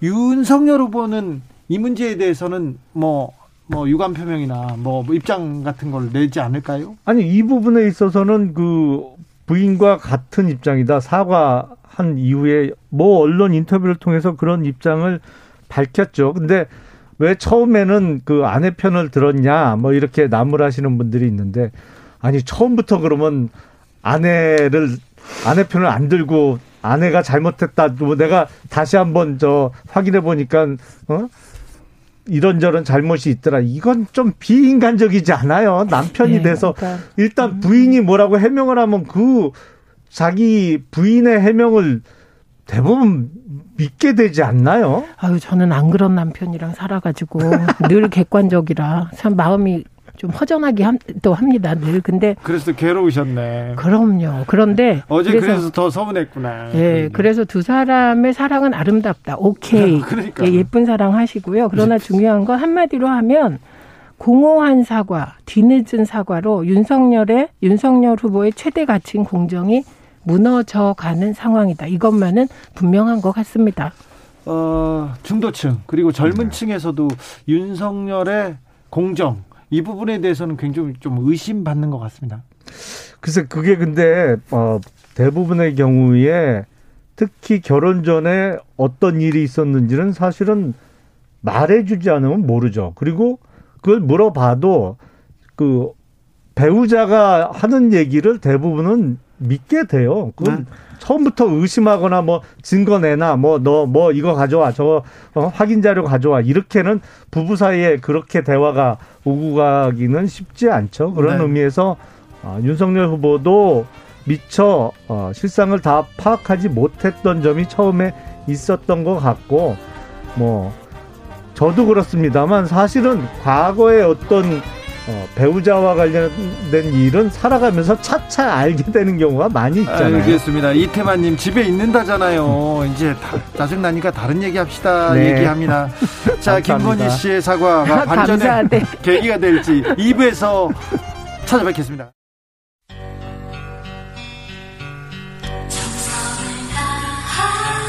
정성을 다하는 국민의 방송 KBS 주진우 라이브, 그냥 그렇다고요.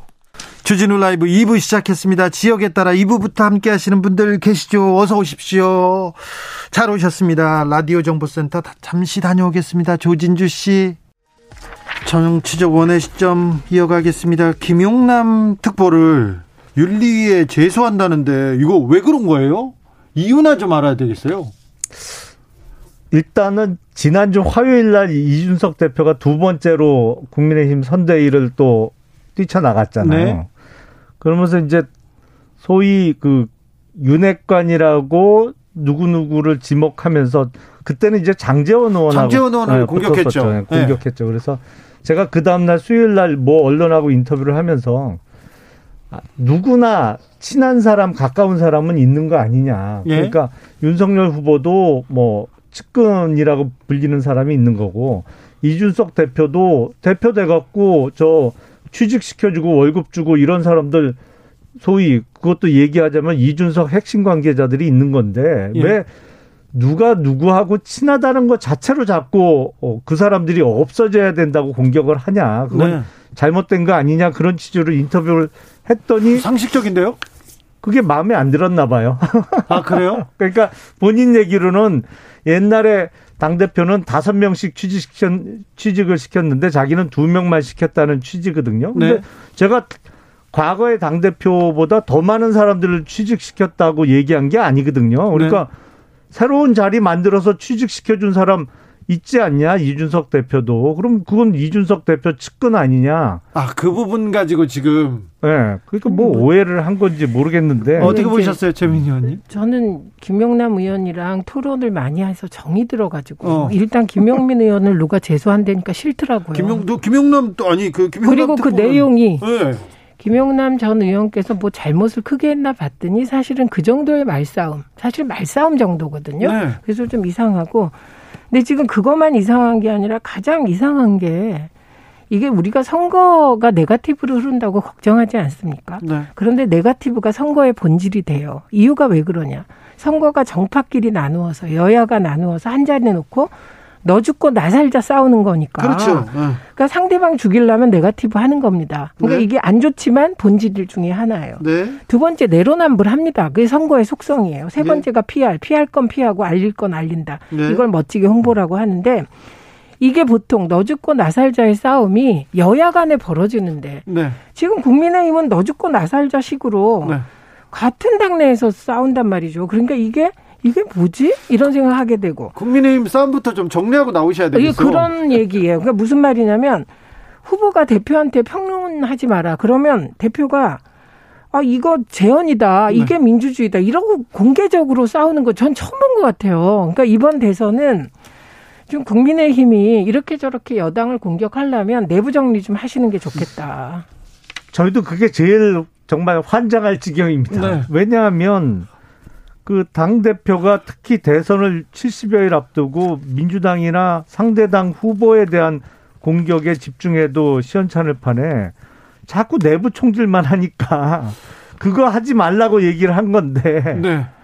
이해하기 참 힘든 상황이에요. 이해하기 힘든 지금 선거를 보고 있습니다. 2261님께서 이준석 당대표는 정권 교체에 별 생각이 없는 것 아닌가, 이렇게 비춰집니다. 강 건너 불구경하듯 역할을 안 할 거면 조용히 있는 것이 도와주는 것 아닙니까 하는데, 매일 지금 인터뷰를 하시고 매일 지금 후보를 공격하고 있습니다. 그런데요, 한 예능 프로그램에서 내가 대통령 되는 거하고 윤석열 후보가 대통령 되는 거하고 뭐가 중요한가, 뭘 선택하겠냐 했더니 이준석 대표가 바로 내가 대통령 되는 걸 바로 고르더라고요.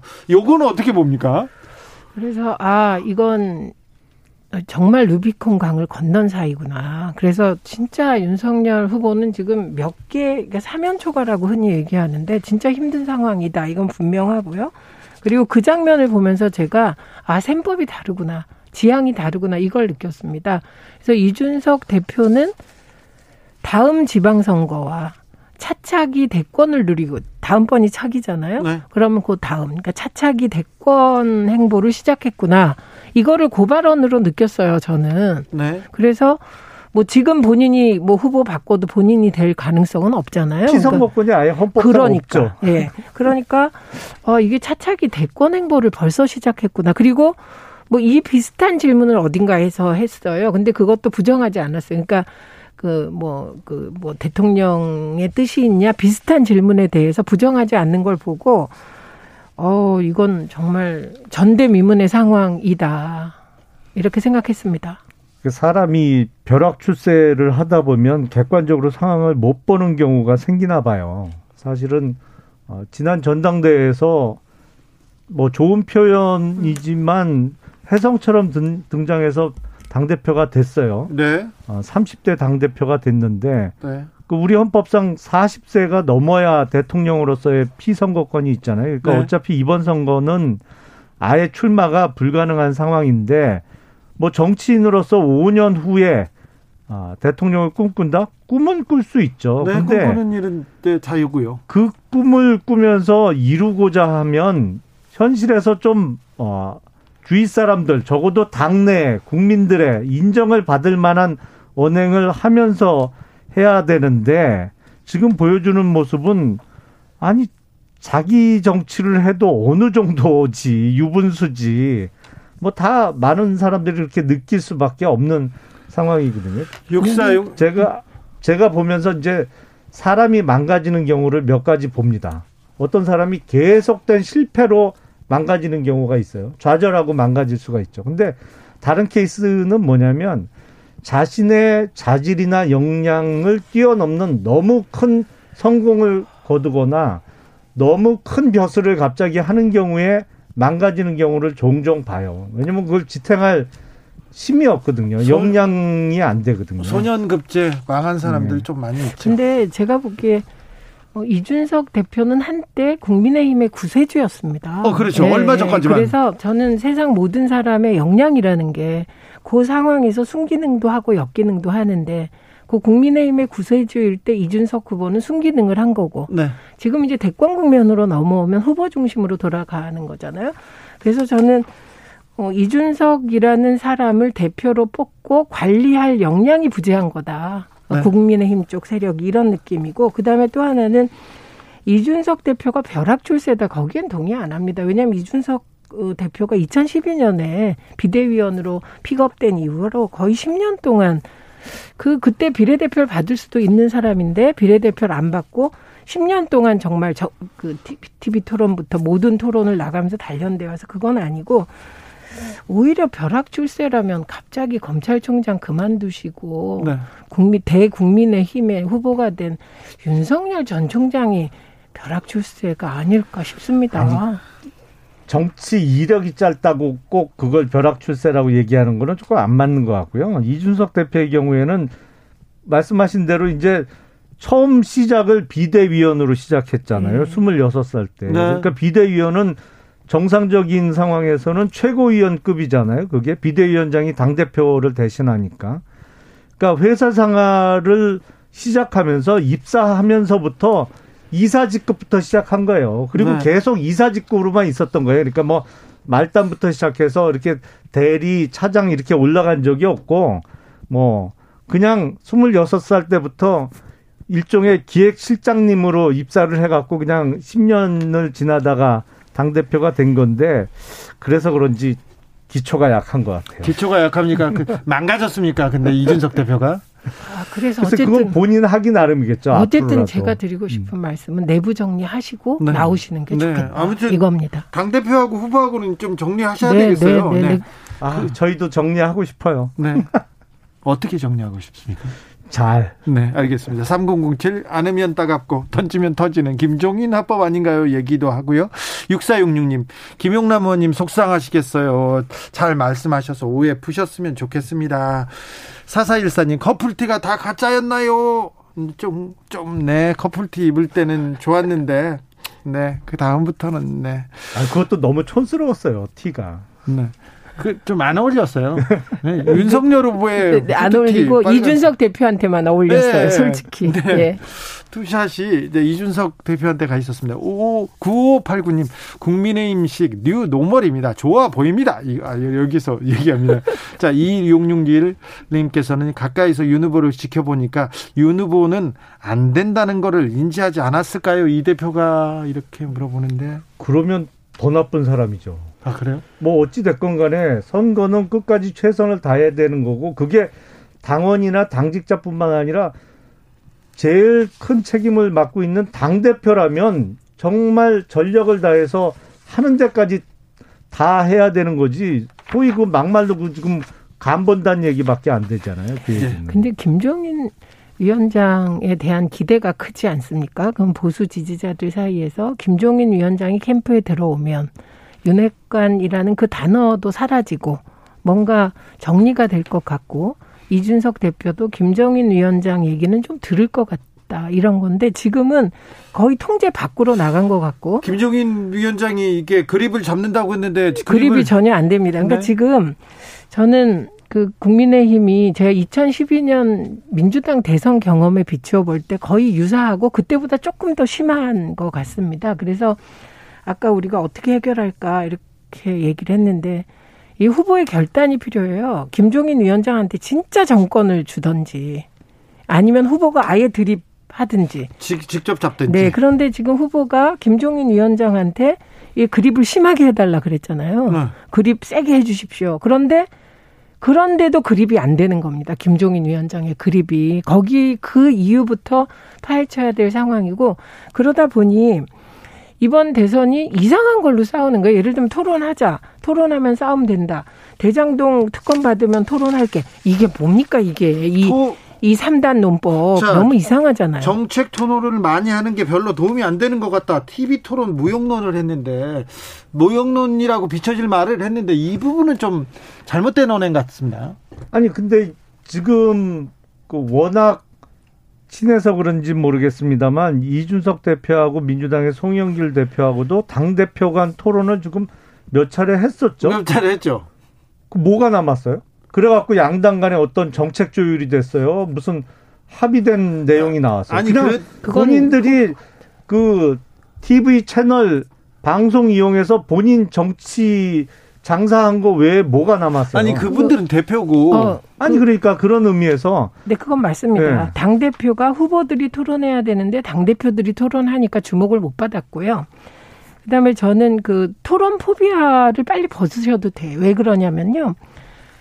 이게 지금 이제 두 후보가 토론하잖아요. 그럼 이재명 후보는 토론을 잘한다, 자신 있다. 어쩐지 윤석열 후보는 토론을 피한다, 이런 인상이기 때문에 토론에 들어가면 이재명 후보는 점수 달라면 굉장히 잘해야 됩니다. 네. 윤석열 후보는 의무 방어만 해도 알고 보니 토론 못하지 않네, 이렇게 되기 때문에 네. 저는 이렇게 보기에 토론 포비아가 있으신가 싶은데 그런 거 가질 필요가 없다. 실제로 해보면 안 그렇다, 이 말씀 드리고, 그다음에 윤석열 후보 말씀 중에 이런 말씀이 있더라고요. 토론하면 되게 싸움하더라. 그런데 토론이라는 게 원래 말싸움을 토론이라고 하는 거예요. 그래서 대선 때 후보들이 여러 가지로 싸워요. 사람 데려오는 싸움, 뭐 여러 가지 홍보 싸움 하는데 그중에 토론이란 말싸움 하는 겁니다. 그래서 그 말싸움을 통해서 국민들께서 누구 말이 더 그래도 미래, 대한민국의 미래를 위해서 좀 낫나, 이걸 판단하시는 거기 때문에 말싸움 하시면 돼요. 아니 그러니까 야당이 특검 후보를 추천하는 대장동 특검을 민주당에서 받으면 하겠다는 거 아니에요? 엑스트라로 더 정해진 법정 토론 이외에도. 그러니까 그러면 법정 토론이요 3번 이상입니다. 네. 3번 하라는 게 아니에요. 3번 이상이니까 20번 해도 그 안 잡혀가거든요. 그다음에 거꾸로 생각해 보세요. 그 야당 같으면 지금 상황에서 그 야당이 혼자 추천하겠다 그러면 받겠습니까? 그러니까 이럴 때 여야 원내대표가 기지를 발휘해서 공이 객관적으로 저 정도면 괜찮겠다 이런 사람 뽑아 올리는 게 그게 능력이죠. 아니 지금 민주당에서 하자는 특검은 박범계 법무부 장관이 특검 후보를 추천하는 그 상설 특검을 하자는 거잖아요. 거기에 딴 조항을 넣으면 되잖아요. 박범계 장관이 야당의 동의를 받아 이렇게 하면 되지 뭘 그거 갖고 싸워요. 자, 그럼 그거 확답을 해주세요. 그러면 야당의 아니, 동의 저는, 없이는 그러니까 의원님과 제가 현장에 있으면 이런 거 쉽게 해결하죠. 그러게요. 아이 빨리 최민희를 빨리 국회로 보내야 되겠어요. 이번에 복권도 되셨는데 그러니까. 법무부 장관으로 보내드려야 되겠네요. 최민희 김용남이 국회에 있었으면 해결될 일이 많았네. 네. 자, 국민의 알 권리 그리고 정책 검증을 위해서 좀 책임 있는 자세를 보여야 됩니다. 굳이 이렇게 뒤로 이렇게 빠질 필요 없어요. 변병우님께서 토론 후에 판정은 국민이 합니다 얘기했고요. 조연수님께서 토론으로 세상을 바꿀 수는 없지만 토론 없이 세상을 바꿀 수는 없습니다. KBS 열린 토론의 모토입니다. 네. 자, 주식 얘기 안 해요? 주식 얘기하죠. 주식 얘기해야 되는데 주말에 경제 유튜브에 이재명 윤석열 후보가 나란히 나왔는데 굉장히 좀 화제였나 봅니다. 그런데 어떻게 보셨습니까 혹시? 예, 봤는데요. 예. 사실은 그 유튜브가 작년부터 해서 그 소위 대박이 난 유튜브 채널이잖아요. 요즘은 주식 관련된 것에 그 정보에 굉장히 많은 사람들이 관심이 있습니다. 예, 그래서 그 양당 후보가 나란히 출연을 했고 또 윤석열 후보 같은 경우에는 그 관련해서 주식 그 증권 관련해서 오늘 또 공약도 발표를 했어요. 네. 사실은 증권거래세 폐지 문제도 있고 지금 소위 그 우리나라의 개인 투자자들이 가장 열받아 하는 부분이 있는데 상장 회사들이 돈만 되는 부분을 딱 물적 분할해 갖고 따로 별도 상장하는 거. 네. 이게 이제 국내 모 재벌들도 하고 있죠. 많이 하죠. 최근에 완전 유행이에요, 이게. 예? 근데 이거 제가 알기로는 세계 어느 나라도 상장 회사를 이렇게 하는 경우는 없어요. 정말 그 기존의 주주들, 그러니까 오너 빼고는 다 손해 보는 거거든요, 이게. 네. 거의 대부분의 경우에. 예. 그래서 그 부분에 대해서도 제도 개선책을 내놨고 뭐 요 부분에 있어서 가장 요 며칠 동안 핫한 것 같아요. 주식 증권 요 관련된 부분. 근데 이재명 후보께서 이제 그 유튜브 채널에 출연하셔서 코스피 5,000도 어렵지 않다. 뭐 이런 말씀을 하셨어요. 근데 사실 이거 저는 5,000 아니라 만도 만들 수 있어요. 코스피 2만도 만들 수 있어요. 김용남이 되면 2만 됩니까? 방법을 알아요. 방법 어떻게 해요? 인플레이션을 세게 일으키면 돼요. 그러면 또 경제 대책이 부동산이 아니죠. 됐던 주식이 됐던 실물을 무조건 갖고 있어야 살아남을 수 있기 때문에 주가가 팍 이렇게 수직 상승할 수밖에 없거든요. 이거는 공약이 안 된다 이 얘기를 하시려고. 아니 그런데 문제는 뭐냐면 이제 저도 이재명 후보가 할게요. 이런 말씀을 하시면 진짜로 그렇게 만들까 봐 겁이 나요. 인플레이션 세게 일으켜서 이렇게 만들까 봐.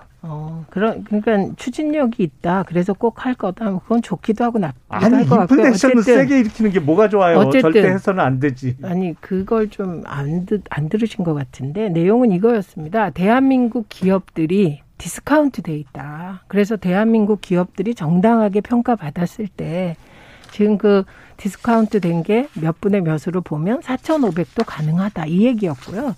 그래서 그건 뭐 가능하다는 거지 그걸 정책으로 하겠다까지 하지 않았고 어쨌든 3% 나간 이후에 윤석열 후보가 주식 관련 공약 내놓은 거 긍정적으로 평가합니다. 근데 현재 조회수 보니까 이재명 후보가 196만, 윤석열 후보가 136만 이렇네요. 어쨌든 결국 조회수로 일정 부분이 판가름 나는데 이재명 후보는 대박 난 것 같아요. 그리고 이 자체가 대박인 게 삼나구라는 말이 생겼습니다. 3%가 나라를 구했다. 이게 무슨 소리냐면 너무 토론을 안 하다 보니까 두 후보에 대해서 알 길이 없다. 그런데 주식은 내 이해관계가 직접적으로 이해관계에 직접적으로 이렇게 영향을 주는 건데 이 부분에 대해서 두 후보의 입장을 알게 됐다. 준비 정도를 알게 됐다. 그래서 삼나구라는 표현이 생겼습니다. 그러니까 여기서 국민의힘이 좀 받아들여 주셔야 될 것은 국민들이 이렇게 토론하는 걸 보고 싶어한다. 근데 이건 토론도 아니고 그냥 인터뷰였거든요. 그래서 좀 이런 기회를 국민들에게 주시면 좋을 것 같습니다. 굳이 토론을 피할 이유가 없지 않습니까? 국민의힘에서. 피하는 게 아니고 대장동 특검을 제대로 민주당에서 받으면 바로 한다니까. 아니 의원님 그 말 하시면서 좀 스스로도 이상하시죠? 무슨 대장동 특검하고 그 대권 후보 TV 토론이 그게 맞바꿀 대상입니까? 차라리 뭐 양평 특검하고 대장동 특검 이럴 거면 좀 모르겠네요. 심각한 문제인데 지금 검찰이 뭉개고 있으니까 지금 대장동 관련해서 관련자들이 그 갑자기 돌연히 사망하는 분들이 계속 나오고 수사는 전혀 진척이 안 되고 있기 때문에 국민 여론상 지금 특검이 필요하다는 여론은 대단히 높잖아요. 네, 높아요. 높은데 지금 안 하고 있잖아요. 의원님, 꺼진 불도 다시 보자. 아주 국힘의 좋은 전략이라고 생각합니다. 그런데 그러면 전 제일 궁금한 게 곽상도 의원은 기소됐어 안 됐어? 50억 클럽은 어떻게 됐어? 박영수 전 특검 어떻게 됐어? 이게 또 궁금합니다. 돈의 흐름. 빨리 특검도 하고 토론도 하고 그랬으면 좋겠습니다. 강병재님께서 준서가 호미로 막을 거 포크레인으로도 못 막는다. 윤 후보 다 주고 너만의 세력을 만들자. 정치판이 이렇게 비열하다. 준석이가 무너지는 게 가슴 아프다. 이렇게 얘기해 주셨고요. 박성철님께서는 자살률은 그 나라의 현재요. 출생률은 그 나라의 미래다. 좀 더 정치인들아 생각 좀 해라. 이렇게 그 두 가지 기준으로 주셨습니다. 놓고 정말 암울한데요. 네, 그러게요. 정치정원의 시점 여기서 마무리하겠습니다. 김용남, 최민희, 김용남 두 분 감사합니다. 고맙습니다. 정치 피로, 사건 사고로 인한 피로, 고달픈 일상에서 오는 피로. 오늘 시사하셨습니까? 경험해보세요. 들은 날과 안 들은 날의 차이. 여러분의 피로를 날려줄 저녁 한 끼 시사. 주진우 라이브.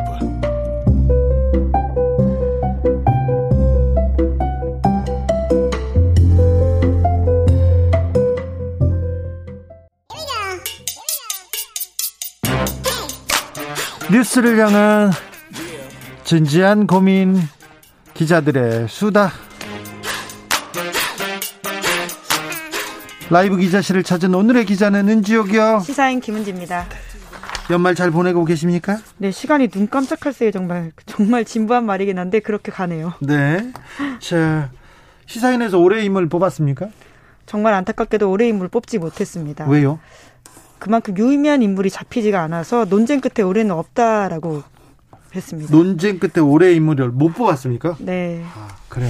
뭔가 2021년의 세태적 분위기를 반영해 주는 것 같은데요. 네. 안타깝게도 뽑지 못했습니다. 아, 그렇군요. 그것도 또 뉴스네요. 자, 첫 번째 준비한 뉴스부터 가볼까요? 네, 각각 17번, 16번 치른 이재명, 윤석열 두 대선 후보의 당내 경선 TV 토론을 분석해 봤습니다. 네, 두 분께서 지금 토론을 해야 되는데 안 하니까 지금 당내에서 TV 토론한 걸 가지고 분석했군요. 어떤 내용입니까? 네, 이번 주 시사인 커버 스토리입니다. 네. 윤석열 후보가 3프로TV에 출연해서 그 토론 누가 많이 보셨냐 이렇게 이야기했었는데요. 하필이면 제가 다 봤습니다. 네. 네, 앞서가지고는 이재명, 윤석열 후보 두 개 다 보고 저희가 이번에 담론 지도를 좀 그려봤는데요. 아, 토론을 다 봤군요. 지금까지 한 토론들을. 네, 그렇죠. 17번, 16번 거기서 나온 워딩들을 다 추출해가지고는 데이터 분석 업체에 보내서 실제로 각 후보자의 머리에 중심을 잡고 있는 담론이 뭐냐, 네. 어떤 키워드가 중심에 있느냐 이런 것들 좀 뽑아봤습니다. 예, 빅데이터로 분석해서 기사를 썼군요. 네, 왜냐하면 TV 토론은 정말 정치가 전쟁이라고 하는데 말로 하는 전쟁, 네. 그 최전선에 있지 않습니까? 네. 외워서 이야기하거나 잠깐 그 원고 보고 할 수 있는 자리가 아니고요. 누구보다 혹독하게 검증하는 상대 후보가 있기 때문에 대선 TV 토론, 심지어 당내 토론도 굉장히 치열한 자리입니다. 그렇죠. 전쟁터죠. 최전선이죠. 네. 이걸 분석했군요.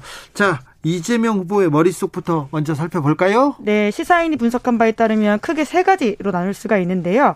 먼저 이재명은 합니다로 대표되는 이재명식 사고방식의 명암이 모두 이 담론 지도에 드러나고요. 두 번째는 김대중 노무현, 두 민주당 계열의 대통령의 유산이 없다라고 볼 수 있습니다. 네. 세 번째는 거래 리더십 이렇게 말을 붙여봤는데요. 네. 하나하나 찬찬히 좀 살펴보겠습니다. 네. 먼저 국민, 문제, 정책 이런 단어가 가장 크고 중앙에 있는데요. 국민, 그런 문제, 정책 이런 얘기를 제일 많이 했다는 거죠. 네, 이것이 이따가 말씀드릴 윤석열 후보와 얼마나 좀 대비가 되는지를 알 수가 있는데요. 네. 정치 있는 국민에게 권한을 위임받아서 심각한 문제를 해결해야 하고 예. 핵심 요소는 정책이다.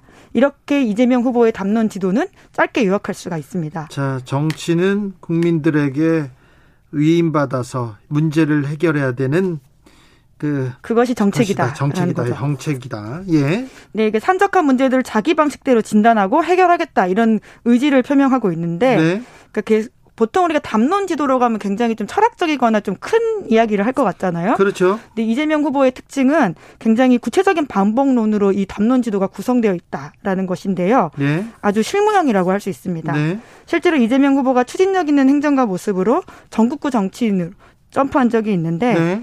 이와 같은 거침없는 행보와 모두에게 똑같이 돈 나눠주자 이런 기본소득 주장이 합쳐져서 급진적이다, 좌파다 이런 이미지가 있거든요. 그렇죠. 신천지 급습 이런 것도 좀 본인한테 잘 어울리는 그런 행정이었어요. 네. 그런데 민주당 경선 기간에 이재명 후보의 담론 지도만 놓고 보면요. 이재명 후보는 이념형 인간이 아닙니다. 네. 이게 보통 진보나 보수의 가치로 내세워지는 게 자유와 평등이잖아요. 네. 그런 단어가 전혀 없고요. 네. 평등, 평화, 인권 같은 가치지향적 단어도 보이지 않고 분배, 노동, 연대와 같은 전통적인 진보의 단어도 없었습니다. 아, 그래요. 철학적인 단어보다는 그러면 실용, 실행 뭐 이런 예, 그 단어들이 많이 따라왔군요. 네, 굉장히 구체적인 정책 단어들이 많습니다. 소위 예? 말하는 뭐 기본소득에 대한 이야기들도 있었고요. 그것을 어떻게 실행할지, 기본합, 지역화폐 이런 아주 구체적인 단어들이 많았는데 좋게 보자면 실용주의자라고 할 수 있고요. 뭐 거꾸로 말하면 그래서 이재명 후보의 정치 철학이나 가치가 뭐냐 이런 의문이 따라붙을 수밖에 없는데요. 그게 이재명은 합니다에 대한 일종의 칭찬과 비판 다 같이 들어있다라고 보시면 됩니다. 네, 하긴 하는데 뭘 할 거냐 이런 질문을 하는 공격하는 것들이 있잖아요. 네. 실제로 민주당 당내 경선에서도 그런 공격 지점들이 많았었거든요. 네. 그게 그대로 보이고 있습니다. 네. 무엇을 왜 해야 하는지 그 얘기는 안 하고 무조건 한다고만 하느냐 이런 비판 말하는 거죠. 네. 그런데요. 아까 김대중 노무현 전 대통령의 유산이 없다. 이건 무슨 의미입니까? 네, 이게 당내 경선 담론 지점만 놓고 보면 그런데요. 뿐만 아니라 문재인 대통령이나 문재인 정부에 대한 언급도 굉장히 적은 편이었습니다. 네. 문재인 정부 상징어라고 할 수 있는 촛불, 적폐청산, 개혁 이런 단어도 없었고요. 아무래도 이재명 후보가 당시에 당내 경선을 치르고 있었지만 1등을 차지하고 있었거든요. 네. 그래서 본선 경쟁력을 염두에 둔 어떤 그 지우는 단어들이 아니었냐 이렇게 좀 예측을 해봤는데요. 네. 데이터가 가리키는 이재명 후보의 담론 지도를 보면 소위 586 정치인의 정서나 구호가 없다. 이런 것도 좀 특징입니다. 아, 맞아요. 민주주의를 강조하거나 민족 정서 이런 것들 내세우지 않거든요. 네. 이재명 후보는 당면한 문제 해결에 천착하면서 기존 586 정치인과는 좀 결이 다른 모습을 보이고 있습니다. 네. 소위 이제 민주당에서는 586 정치인과 보좌진 관계가 정치적 동지로 보이지 않습니까? 네. 근데 이재명 후보는 사업상 동업자 비슷한 느낌을 준다. 이런 것들인데요. 그러니까 주고 받고를 명확하게 하는 이재명식 실용주의 혹은 현실주의적 인식이 담론 지도에 보인다라는 건데 특히나 부동산 이슈를 다룰 때도 공공의 이익이 된다. 이런 점들을 굉장히 강조합니다. 네. 핵심이 되는 단어가 이익이라는 건데요. 네. 대가를 약속하면서 권한을 위임해달라. 그러니까 일종의 거래 리더십을 보인다. 이렇게 그렇죠. 해석할 수 있습니다. 그럼 나한테 자리를 주면 내가 이거 해결하겠다. 네. 네. 이 일은 내가 꼭 하겠다. 이렇게 같이 이념을 배제하고 실용, 실적, 실행하겠다. 이런 논리죠. 네, 그렇습니다. 자, 그러면 윤석열 후보의 머릿속으로 가보겠습니다. 네, 윤석열 후보도 똑같이 세 가지로 정리했는데요. 네. 첫 번째로는 정책 담론이 좀 낮다라는 것이고요. 정책 담론이 낮고. 예, 두 번째는 문재인 대통령의 문제다. 이런 이야기들이 굉장히 많습니다. 예. 그리고 세 번째는 응징의 리더십이다. 이렇게 정리했는데요. 예. 첫 번째 부분부터 보면 이재명 후보의 담론 지도와 비교했을 때 이 정책 부분이 좀 작습니다. 네. 윤 후보의 담론에서 정책의 비중이 크지 않다. 이런 것들은 TV 토론에서도 굉장히 많이 드러나는데요. 네. 예를 들어서 10월 27일에 윤석열 후보가 유승민 후보와 맞붙어서 토론한 적이 있습니다. 예. 이때 유승민 후보가 윤석열 후보에게 비정규직 노동자 보호 정책을 물은 적이 있거든요. 네. 그러자 윤석열 후보가 하청업체 사장이 라고 입을 뗀 뒤에 10초 가까이 침묵했습니다. 네, 맞아요. 그때 네. 그런 일이 있었죠. 네, 이제 그렇게 해서 이제 유승민 후보가 계속 답을 뼈를 좀 재촉하자. 글쎄 뭐 하여간 부당한 일인데 지금 제도로선 어떻게 하면 좋을지 좀 알려달라. 이렇게 마무리를 하거든요. 예. 정치 신인이다라는 점을 감안해도 노동 관련 정책이 빈약하다 이런 것들이 그대로 드러났는데요. 예. 정책 담론 중요도가 떨어질 뿐만 아니라 강론도 좀 빈약하다라고 하는 게 이번에 담론 지도에 드러납니다. 네. 특히나 정책, 문제 이런 키워드와 연결되어 있는 핵심이 유승민이란 단어거든요. 예. 유승민 후보와 굉장히 정책 담론이 많이 오고 갔기 때문에 그것이 연결되어 있다라고 볼 수 있는데요. 유승민 후보가 정책 방향으로 계속 토론을 이끌고 갔는데 구체적인 답변을 좀 답하지 못해서요. 네. 유승민 후보가 그래서 주진우 라이브 왔는데 정책을 자꾸 물어보고 공약을 얘기하려고 하면 손에 왕자를 쓰고 나오고 다른 얘기를 해가지고 그냥 토론이 안 된다고 굉장히 좀 난감해 하셨을 때가 있었어요. 네, 뭐 왕자 이런 이야기는 담론 지도에 잡히진 못했는데 네. 윤석열 후보의 담론 지도에 실제로 그런 정책과 관련된 노드에 연결되어 있는 게 전문가, 두텁게 지원 이런 좀 막연한 대답들입니다. 네. 이재명 후보와 비교했을 때 좀 그렇게 보이는데 아무래도 정치나 행정의 경험이 없기 때문에 전문가를 고용해서 전문가한테 맡기겠다, 두텁게 지원하겠다 이렇게 막연하게 좀 답변했다는 거죠. 네, 실제로 윤석열 후보가 이렇게 이야기했는데 이제 사람 잘 쓰면 된다라고 이야기하거든요. 네. 그에 대해서 이제 유승민 후보가 사람 잘 쓰는 것도 좀 알아야지 좀 찾지 않느냐 이렇게 공격하기도 했었습니다. 자, 그러면 윤석열 후보의 담론지도 그러니까 머릿속에 가장 큰 자리를 차지하고 있는 건 뭐였습니까? 네, 문제라는 단어입니다. 문제. 네, 그러니까 문재인 정부 때문에 이 모든 문제들이 있었다. 라는 생각들이 핵심에 자리 잡고 있었다라고 하는 게 네. 이번에 저희가 데이터로 분석한 담론 지도에 있습니다. 네. 적어도 당내 경선 당시에서는 그러한 이야기를 굉장히 강조했었고 그것들이 드러난다라고 볼 수 있는데요. 네. 소위 반문재인 프레임을 강화하면서 토론 내내 자기 이야기들을 펼쳐나갔습니다. 네. 실제로 분석 결과 윤석열 후보는 당내 경선 당시 발언들은 문재인, 정권, 불의, 위선 이런 단어들이 쭉쭉쭉 연결해 되거든요. 약탈 계속 지금 머릿속에 남아 있습니다. 네, 실제로 더불어민주당이나 문재인 정권은 불의하고 위선적이다 이렇게 단정적으로 이야기하면서 그것에 대한 응징, 조치라는 단어들을 언급하는데요. 그래서 저희가 조치. 네, 이재명 후보의 거래 리더십과 비교해서 이러한 윤석열 후보의 리더십은 응징의 리더십이다라는 좀 담론을 붙여봤습니다. 네, 가장 뼈아픈 패배를 안긴다 이런 얘기를 한 것도 기억나는 거 보면 응징. 네, 맞아요. 문재인이 문제다 계속 얘기했었습니다. 문재인 정권과 정반대로만 하면 된다 이런 얘기도 했었죠. 3059님 왜 토론을 해야 하나요? 이재명 후보는 입만 열면 헛 공약에 거짓말뿐 윤 후보는 순수합니다 이렇게 얘기하셨고요. 4057님께서는 대선 후보가 당연히 토론을 해야 하는 건데 조건을 걸고 토론을 하겠대요. 학생이 내 요구 조건 들어주면 공부하겠다는 것과 같지요 이렇게 얘기하면 네 그런 요구 조건 걸고 공부하고 막 그랬어요? 뭐 학생과는 대선 후보는 정말 다른 자리인 것 같습니다. 알겠어요. 네, 알겠어. 네. 그런 애들 많잖아. 네. 나 저거 사주면 공부할게 이렇게 사줘도 공부 안 합니다. 네. 자, 다음 뉴스로 가볼까요?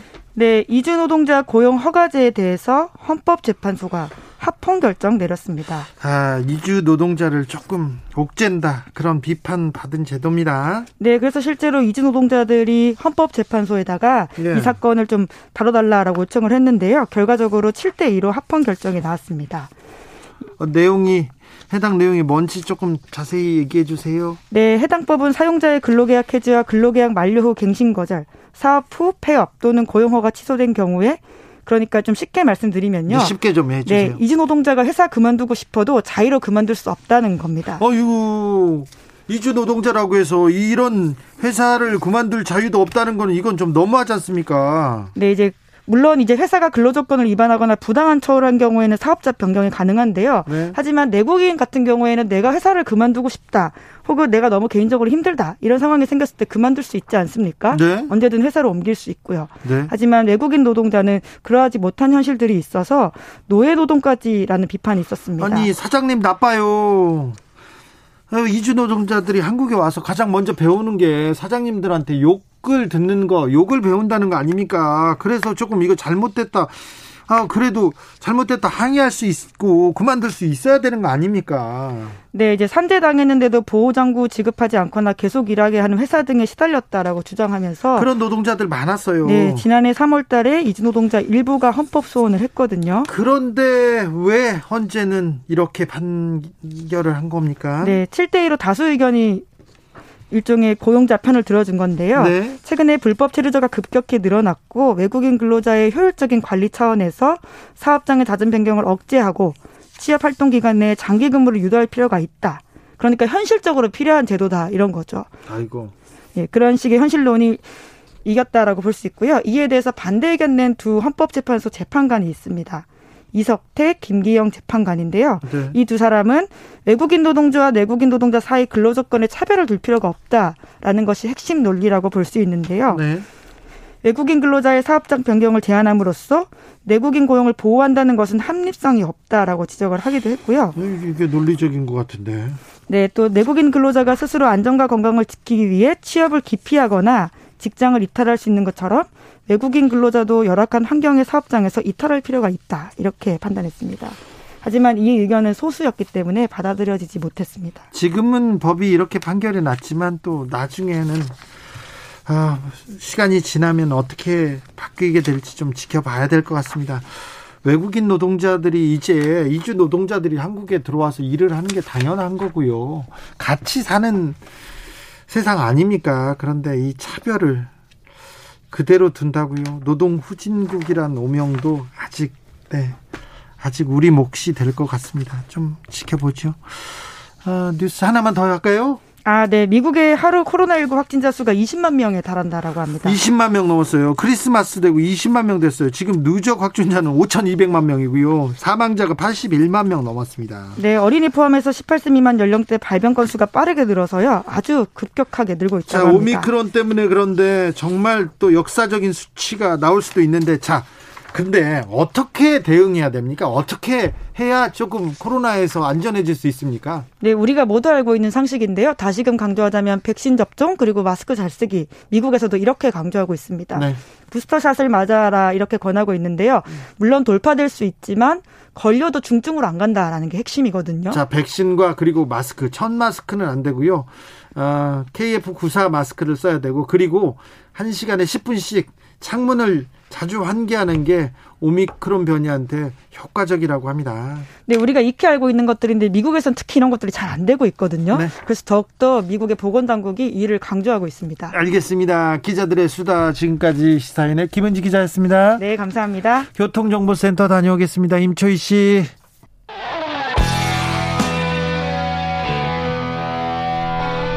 스치기만 해도 똑똑해진다. 드라이브 스루 시사 주진우 라이브.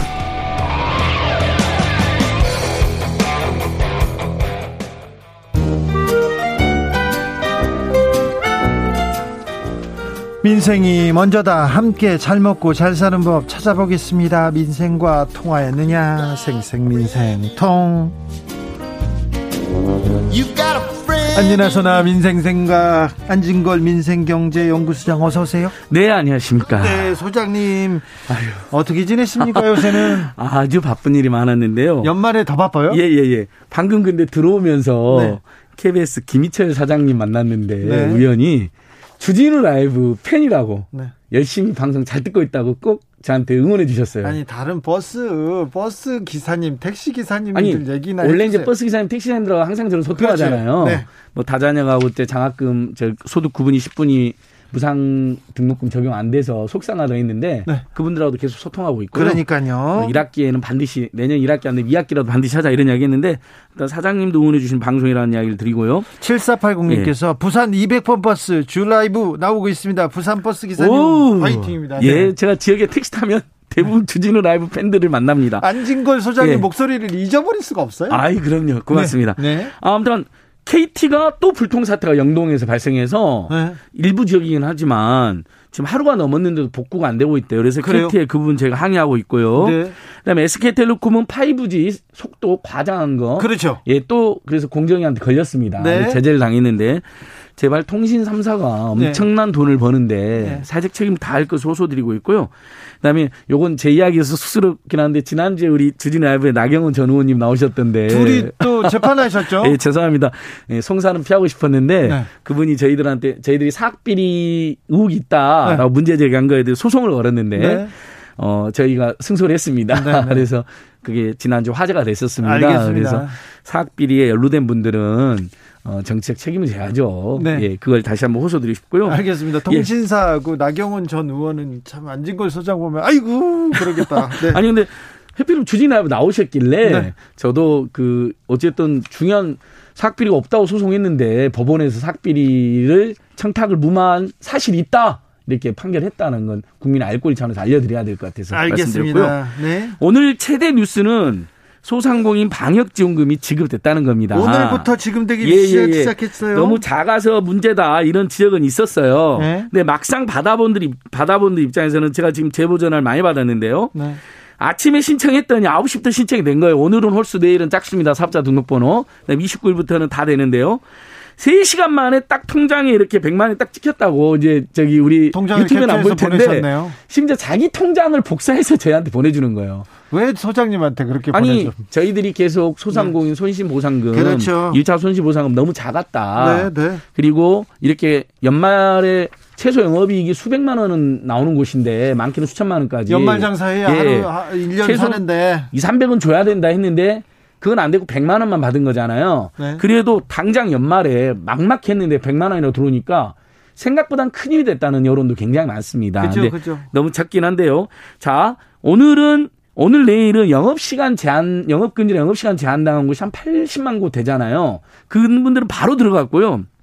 그 다음에 앞으로 그 영업시간 금지나 영업시간 제한을 안 당했다더라 여행업이라는 숙박업이라든지 그동안에 우리가 버팀목 플러스는 희망회복 자금을 받은 분들이 있습니다. 4차, 5차 때. 네. 이분들께 포함해서 총 320만 곳에 100만 원씩인데 일단 80만 곳이 오늘 내일 뭐 이번 주에 들어갈 것 같고 근데 본인들이 신청은 해야 됩니다. 네. 근데 문자가 오니까 문자 타고 링크 타고 들어가면 됩니다. 네. 사업자 등록번호하고 통장 확인하고요. 자, 근데 조심하셔야 됩니다. 이럴 때 보이스피싱, 스미싱 굉장히 예. 기승을 부린다는 것도요. 그래서 그걸 제가 또 말씀드렸습니다.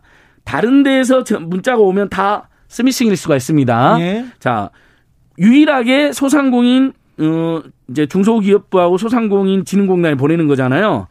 문의 전화가 1533-0100인데 1533... 발신도 반드시 1533-0100으로만 갑니다. 1533-0100이요. 그리고 보내는 곳이 소상공인 시장 진흥공단입니다. 네. 좀 어렵잖아요. 소상공인 공단이라고 이해하시면 돼요. 소상공인 네. 시장 진흥공단에서 소상공인 방역지원금이라고 하고 문의 전화 1533-0100 중기부에 그냥 콜센터로 물어보고 싶으면 1357 그냥 중기부 콜센터 1357 그다음에 공단은 반드시 1533-0100 번호로만 문자를 보낸다. 네. 그 번호는 취급 안 하시면 됩니다. 요즘 네. 합의상금 많이 오니까요. 그래서 이 부분은 자 정리합니다. 320만 곳에 100만 원이 연말 연초에 들어가는 거고요. 이것은 10월, 11월, 12월 날 12월에 대한 손실보상금하고는 별도입니다. 공공에서 네. 받을 수 있고요.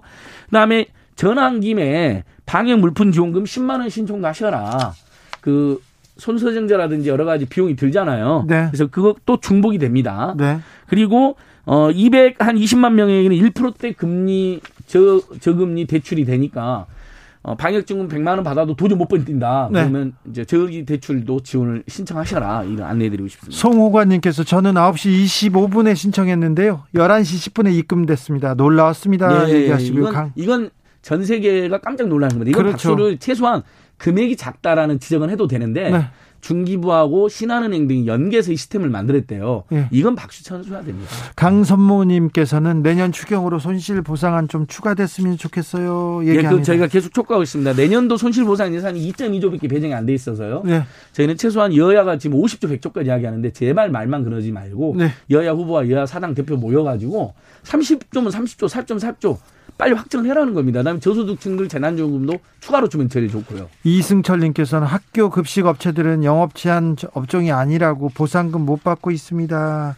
울고 있는 분들이 너무 많습니다. 좀. 그 경영 위기 업종으로 되신 분들이 1차 손실보상에서 빠졌어요. 네. 근데 이번에 방역지원금 10만 100만 원이 들어가고 그다음 2차 손실보상에는 포함될 전망입니다. 네. 계속 저희들이 촉구하도록 하겠습니다. 자, 소장님, 연말인데 택배업계 상황은 어떻습니까? 자, 방금 전에 CJ 대한통운 노조가 내일부터 파업을 한다고 해서 전국 네. 택배노조 진경호 위원장이랑 긴급 점검을 했습니다. 어쨌든 파업을 막아보려고 CJ 본사에 계속 대화 요청을 했는데 아예 답은 안 하고 있답니다. CJ에서요? 예, 이건 저는 CJ가 굉장히 우리나라의 내노란 재벌 대기업이고 네. 특히 코로나19 때문에 택배업으로 엄청난 돈을 지금 영업이익을 누리고 있는데 그리고 요금 인상이 이번에 170원 내년에 100원이 돼서 270원 정도가 요금 인상이 돼서 CJ대한통운이 그걸로 추가로 매출 올릴 것으로 추정되는 게 5천억입니다. 네. 그중에서 우리가 계속 이야기했던 과로살 예방에 있는 분류 작업에 새로운 일자리 만들어서 투입하는 거 그다음에 네. 택배기사님들 산재나 고용보험 지원하는 거 다 빼면 3천억 정도가 남을 전망인 거예요. 네. 그러니까 지금 기사님들이 뭘 주장하냐면 분류 작업에 사람을 뽑는 것은 기사님들 급여가 올라가는 건 아니잖아요. 네. 근데 기사님들이 지금도 60시간, 70시간을 주 60시간, 70시간을 일을 한답니다. 우리가 지금 1년, 네. 2년째 얘기하고 있는데 아직도 그러니까요. 안 바뀌었어요. 그러니까, 자, 만약에 CJ대한통운이 오히려 손해를 봤다. 네. 택배기사님들 과로사 근절 대책을 시행하다. 그러면 이렇게까지 기사님들 욕을 안 하죠. 근데 택배사는 지금 돈을 많이 벌고 있지 않습니까? 3천억이라는 추가 매출이 순수하게 발생을 한 겁니다. 그것은 순이익이 돼버리는 거거든요. 비용 2천억을 써도. 네. 그렇다면 방금 진경호 위원장님이 이렇게 정말 제가 그대로 전달해 드릴게요. 국민들께 혹시라도 파업 때문에 한 20% 정도가 동참할 것 같다는데요. 전국적으로. 네. 택배 CJ가 대한 기사님들이 이제 참고로 한 2만 명쯤 되는데 네. 20% 안팎이 동참하는데 국민들께 불편을 드려 죄송한데 자, 그래서 단가 인상 어느 정도로가 되면 좋겠는데 30원 안팎이라도 돼야 된다는 겁니다. 30원이요? 예, 뭐 100원도 아닙니다. 그러니까 산재 지원, 고용보험 지원해 준 건 고마운데 더 나아가 단가가 올라가야지 그래야지 예를 들면 200, 300개에 나르던 걸 좀 줄이더라도 소득이 일정하게 유지되거나 아니면 단가가 올라가면 지금보다 이득이 올라가게 되잖아요. 기사님들이. 아니 그러니까 단가를 올려주는 게 국민들이 지금 택배비를 올려주는 게 택배기사님들 복지를 위해서 택배기사님들 분류작업 좀 다른 사람 좀 고용해서 맞습니다. 쓰고 그리고 그분들한테 조금이라도 더 주라고 했는데 아니 택배비는 올라가는데 사장님들은 배가 부르고 택배 아저씨들은 아직도 힘이 들어요. 이렇게 예, 얘기하고 있으면. 팩트입니다. 갑자기 그런데 CJ는 대한노조가 경총이 끼어들어서 택배노조를 비난하고 났고 조선일보는 또 끼어들어가지고 마치 한 달에 5, 600만 원이나 받는 귀족들인 것처럼 공격을 한 거예요. 그런데 제가 지금 팩트체크를 해봤습니다. 이분들이 자영업자이기 때문에 비용을 다 본인들이 내잖아요. 기름값이나 차량비 다 빼면 올 평균 370만 원을 받는답니다. 가족들까지 도와주는 것까지 다 제하면요. 근데 업무 시간이 60시간, 70시간이면 370만 원이면 최저임금 수준입니다. 최저임금 프로 조금 더 받는 거거든요. 네. 그러니까 자꾸 예를 들면 처음에 그러니까 비용 제하기 전에 받는 것으로 계속 음해를 해가지고 택배 노조가 과도한 요구를 한다는 식으로 경총이나 조선일보가 끼어들었는데 그러지 않았으면 좋겠습니다. 알겠습니다. 네. 생생민생통 오늘도 감사합니다. 안진걸 소장님이었습니다. 예, 감사합니다. 감사합니다. 오늘도 수고하고 지친 자들이여 여기로 오라. 이곳은 주기자의 시사 맛집 주토피아 주진우 라이브.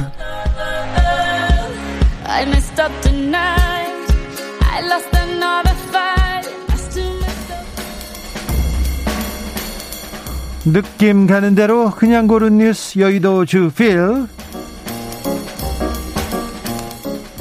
코미디언이 대통령 되더니 코미디가 된 우크라이나 현실. 국민일보 기사입니다. 지금 우크라이나의 전쟁 위기가 고조되고 있습니다. 지금 러시아에서 군인들을 막 그쪽으로 보내고 있고요. 이게 우크라이나가 나토 가입 움직임을 두고 지금 러시아와 지금 협상 와중에 있는 일인데요. 좀 외교적으로 굉장히 미숙함을 보이고 있는데 그런데 이 전쟁 위기에 방어선을 지키는 국방부와 외교부 핵심 포스트가 장군이나 장관이 아니라요. 코미디언과 배우, 연출가들이 지금 차지하고 있기 때문이라고 합니다. 집권 세력이 너무 부패하고 무능하자 우크라이나 국민들은 정치 경영력이 전혀 없는 코미디언을 아우 참신하다, 참 저 사람 정치인보다 낫다 하면서 청렴하다 하면서 대통령으로 뽑았어요. 기억하십니까? 옛날에 그 국민의 종이라는 거기에서 드라마에서 대통령 역을 맡았던 코미디언 젤렌스키가 2019년 4월에 대선에 출마해서 대통령이 됐습니다. 불과 몇 달 만입니다. 몇 달 만에. 그래서 환호하고 인기도 많았는데요. 그랬는데 이분이 국가안보보좌관, 국가정보국의 수장을 어떤 사람을 했냐면요, 자기하고 오랫동안 일했던 시나리오 작가 PD를 거기에다 시킨 거예요. 그러니까 개콘, 말하자면 개콘의 개그맨이 대통령이 되더니 개콘 작가를 지금 국가안보보좌관, 국가안보국, 그러니까 안보정보보국, 그러니까 국정원장의 PD를 막 시킨 겁니다.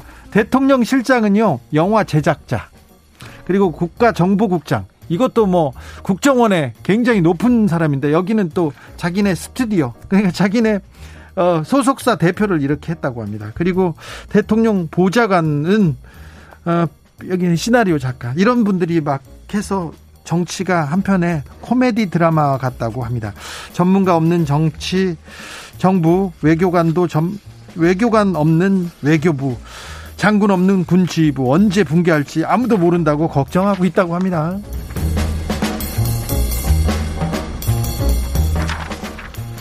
외국인 최한식 치킨이라는데 한국인 10명 중 4명, 6명은 한식 아니라는 답. 연합뉴스 기사입니다. 양념치킨 한식으로 생각한다는 비율은 50%가 좀 넘었습니다. 근데 프라이드 치킨은 한식이라는 답변은 10명 중 3명 정도밖에 안 됩니다. 외국인이 한국에서 어떤 음식 제일 좋아하세요? 그러면 한국은 치킨이죠, 이렇게 얘기했는데 한식진흥원에서 조사를 해봤더니 아무튼 양념치킨은 그래도 한식인데 프라이드 치킨은 한식이 아니라고 국민들이 보고 있는 것 같습니다. 한식이라고 생각하는 음식 뭐예요? 그러면 김치가 가장 높았습니다. 거의 100%에 가깝고요. 된장찌개, 부침개, 잡채, 김밥, 삼겹살, 호떡, 호두과자, 이거 한식이지, 이런 얘기를 했습니다. 한국 치킨 참 맛있는데 한국 양념 치킨은 한식으로 생각하고 후라이드 치킨은 한식이 아니라고 우리들이, 국민들이 생각하고 있다는 거 참 신기하네요. 아무튼 치킨 좋아요. 네, 네, 맛있겠다. 네. 린미와 감자에 치킨 들으면서 저는 여기서 인사드리겠습니다. 양념 치킨은 한식이고 프라이드 치킨은 한식이 아니다, 이렇게 생각한다고. 신기하네요. 돌발 퀴즈의 정답은 망원경이었습니다. 저는 내일 오후 5시 5분에 돌아오겠습니다. 지금까지 주진우였습니다.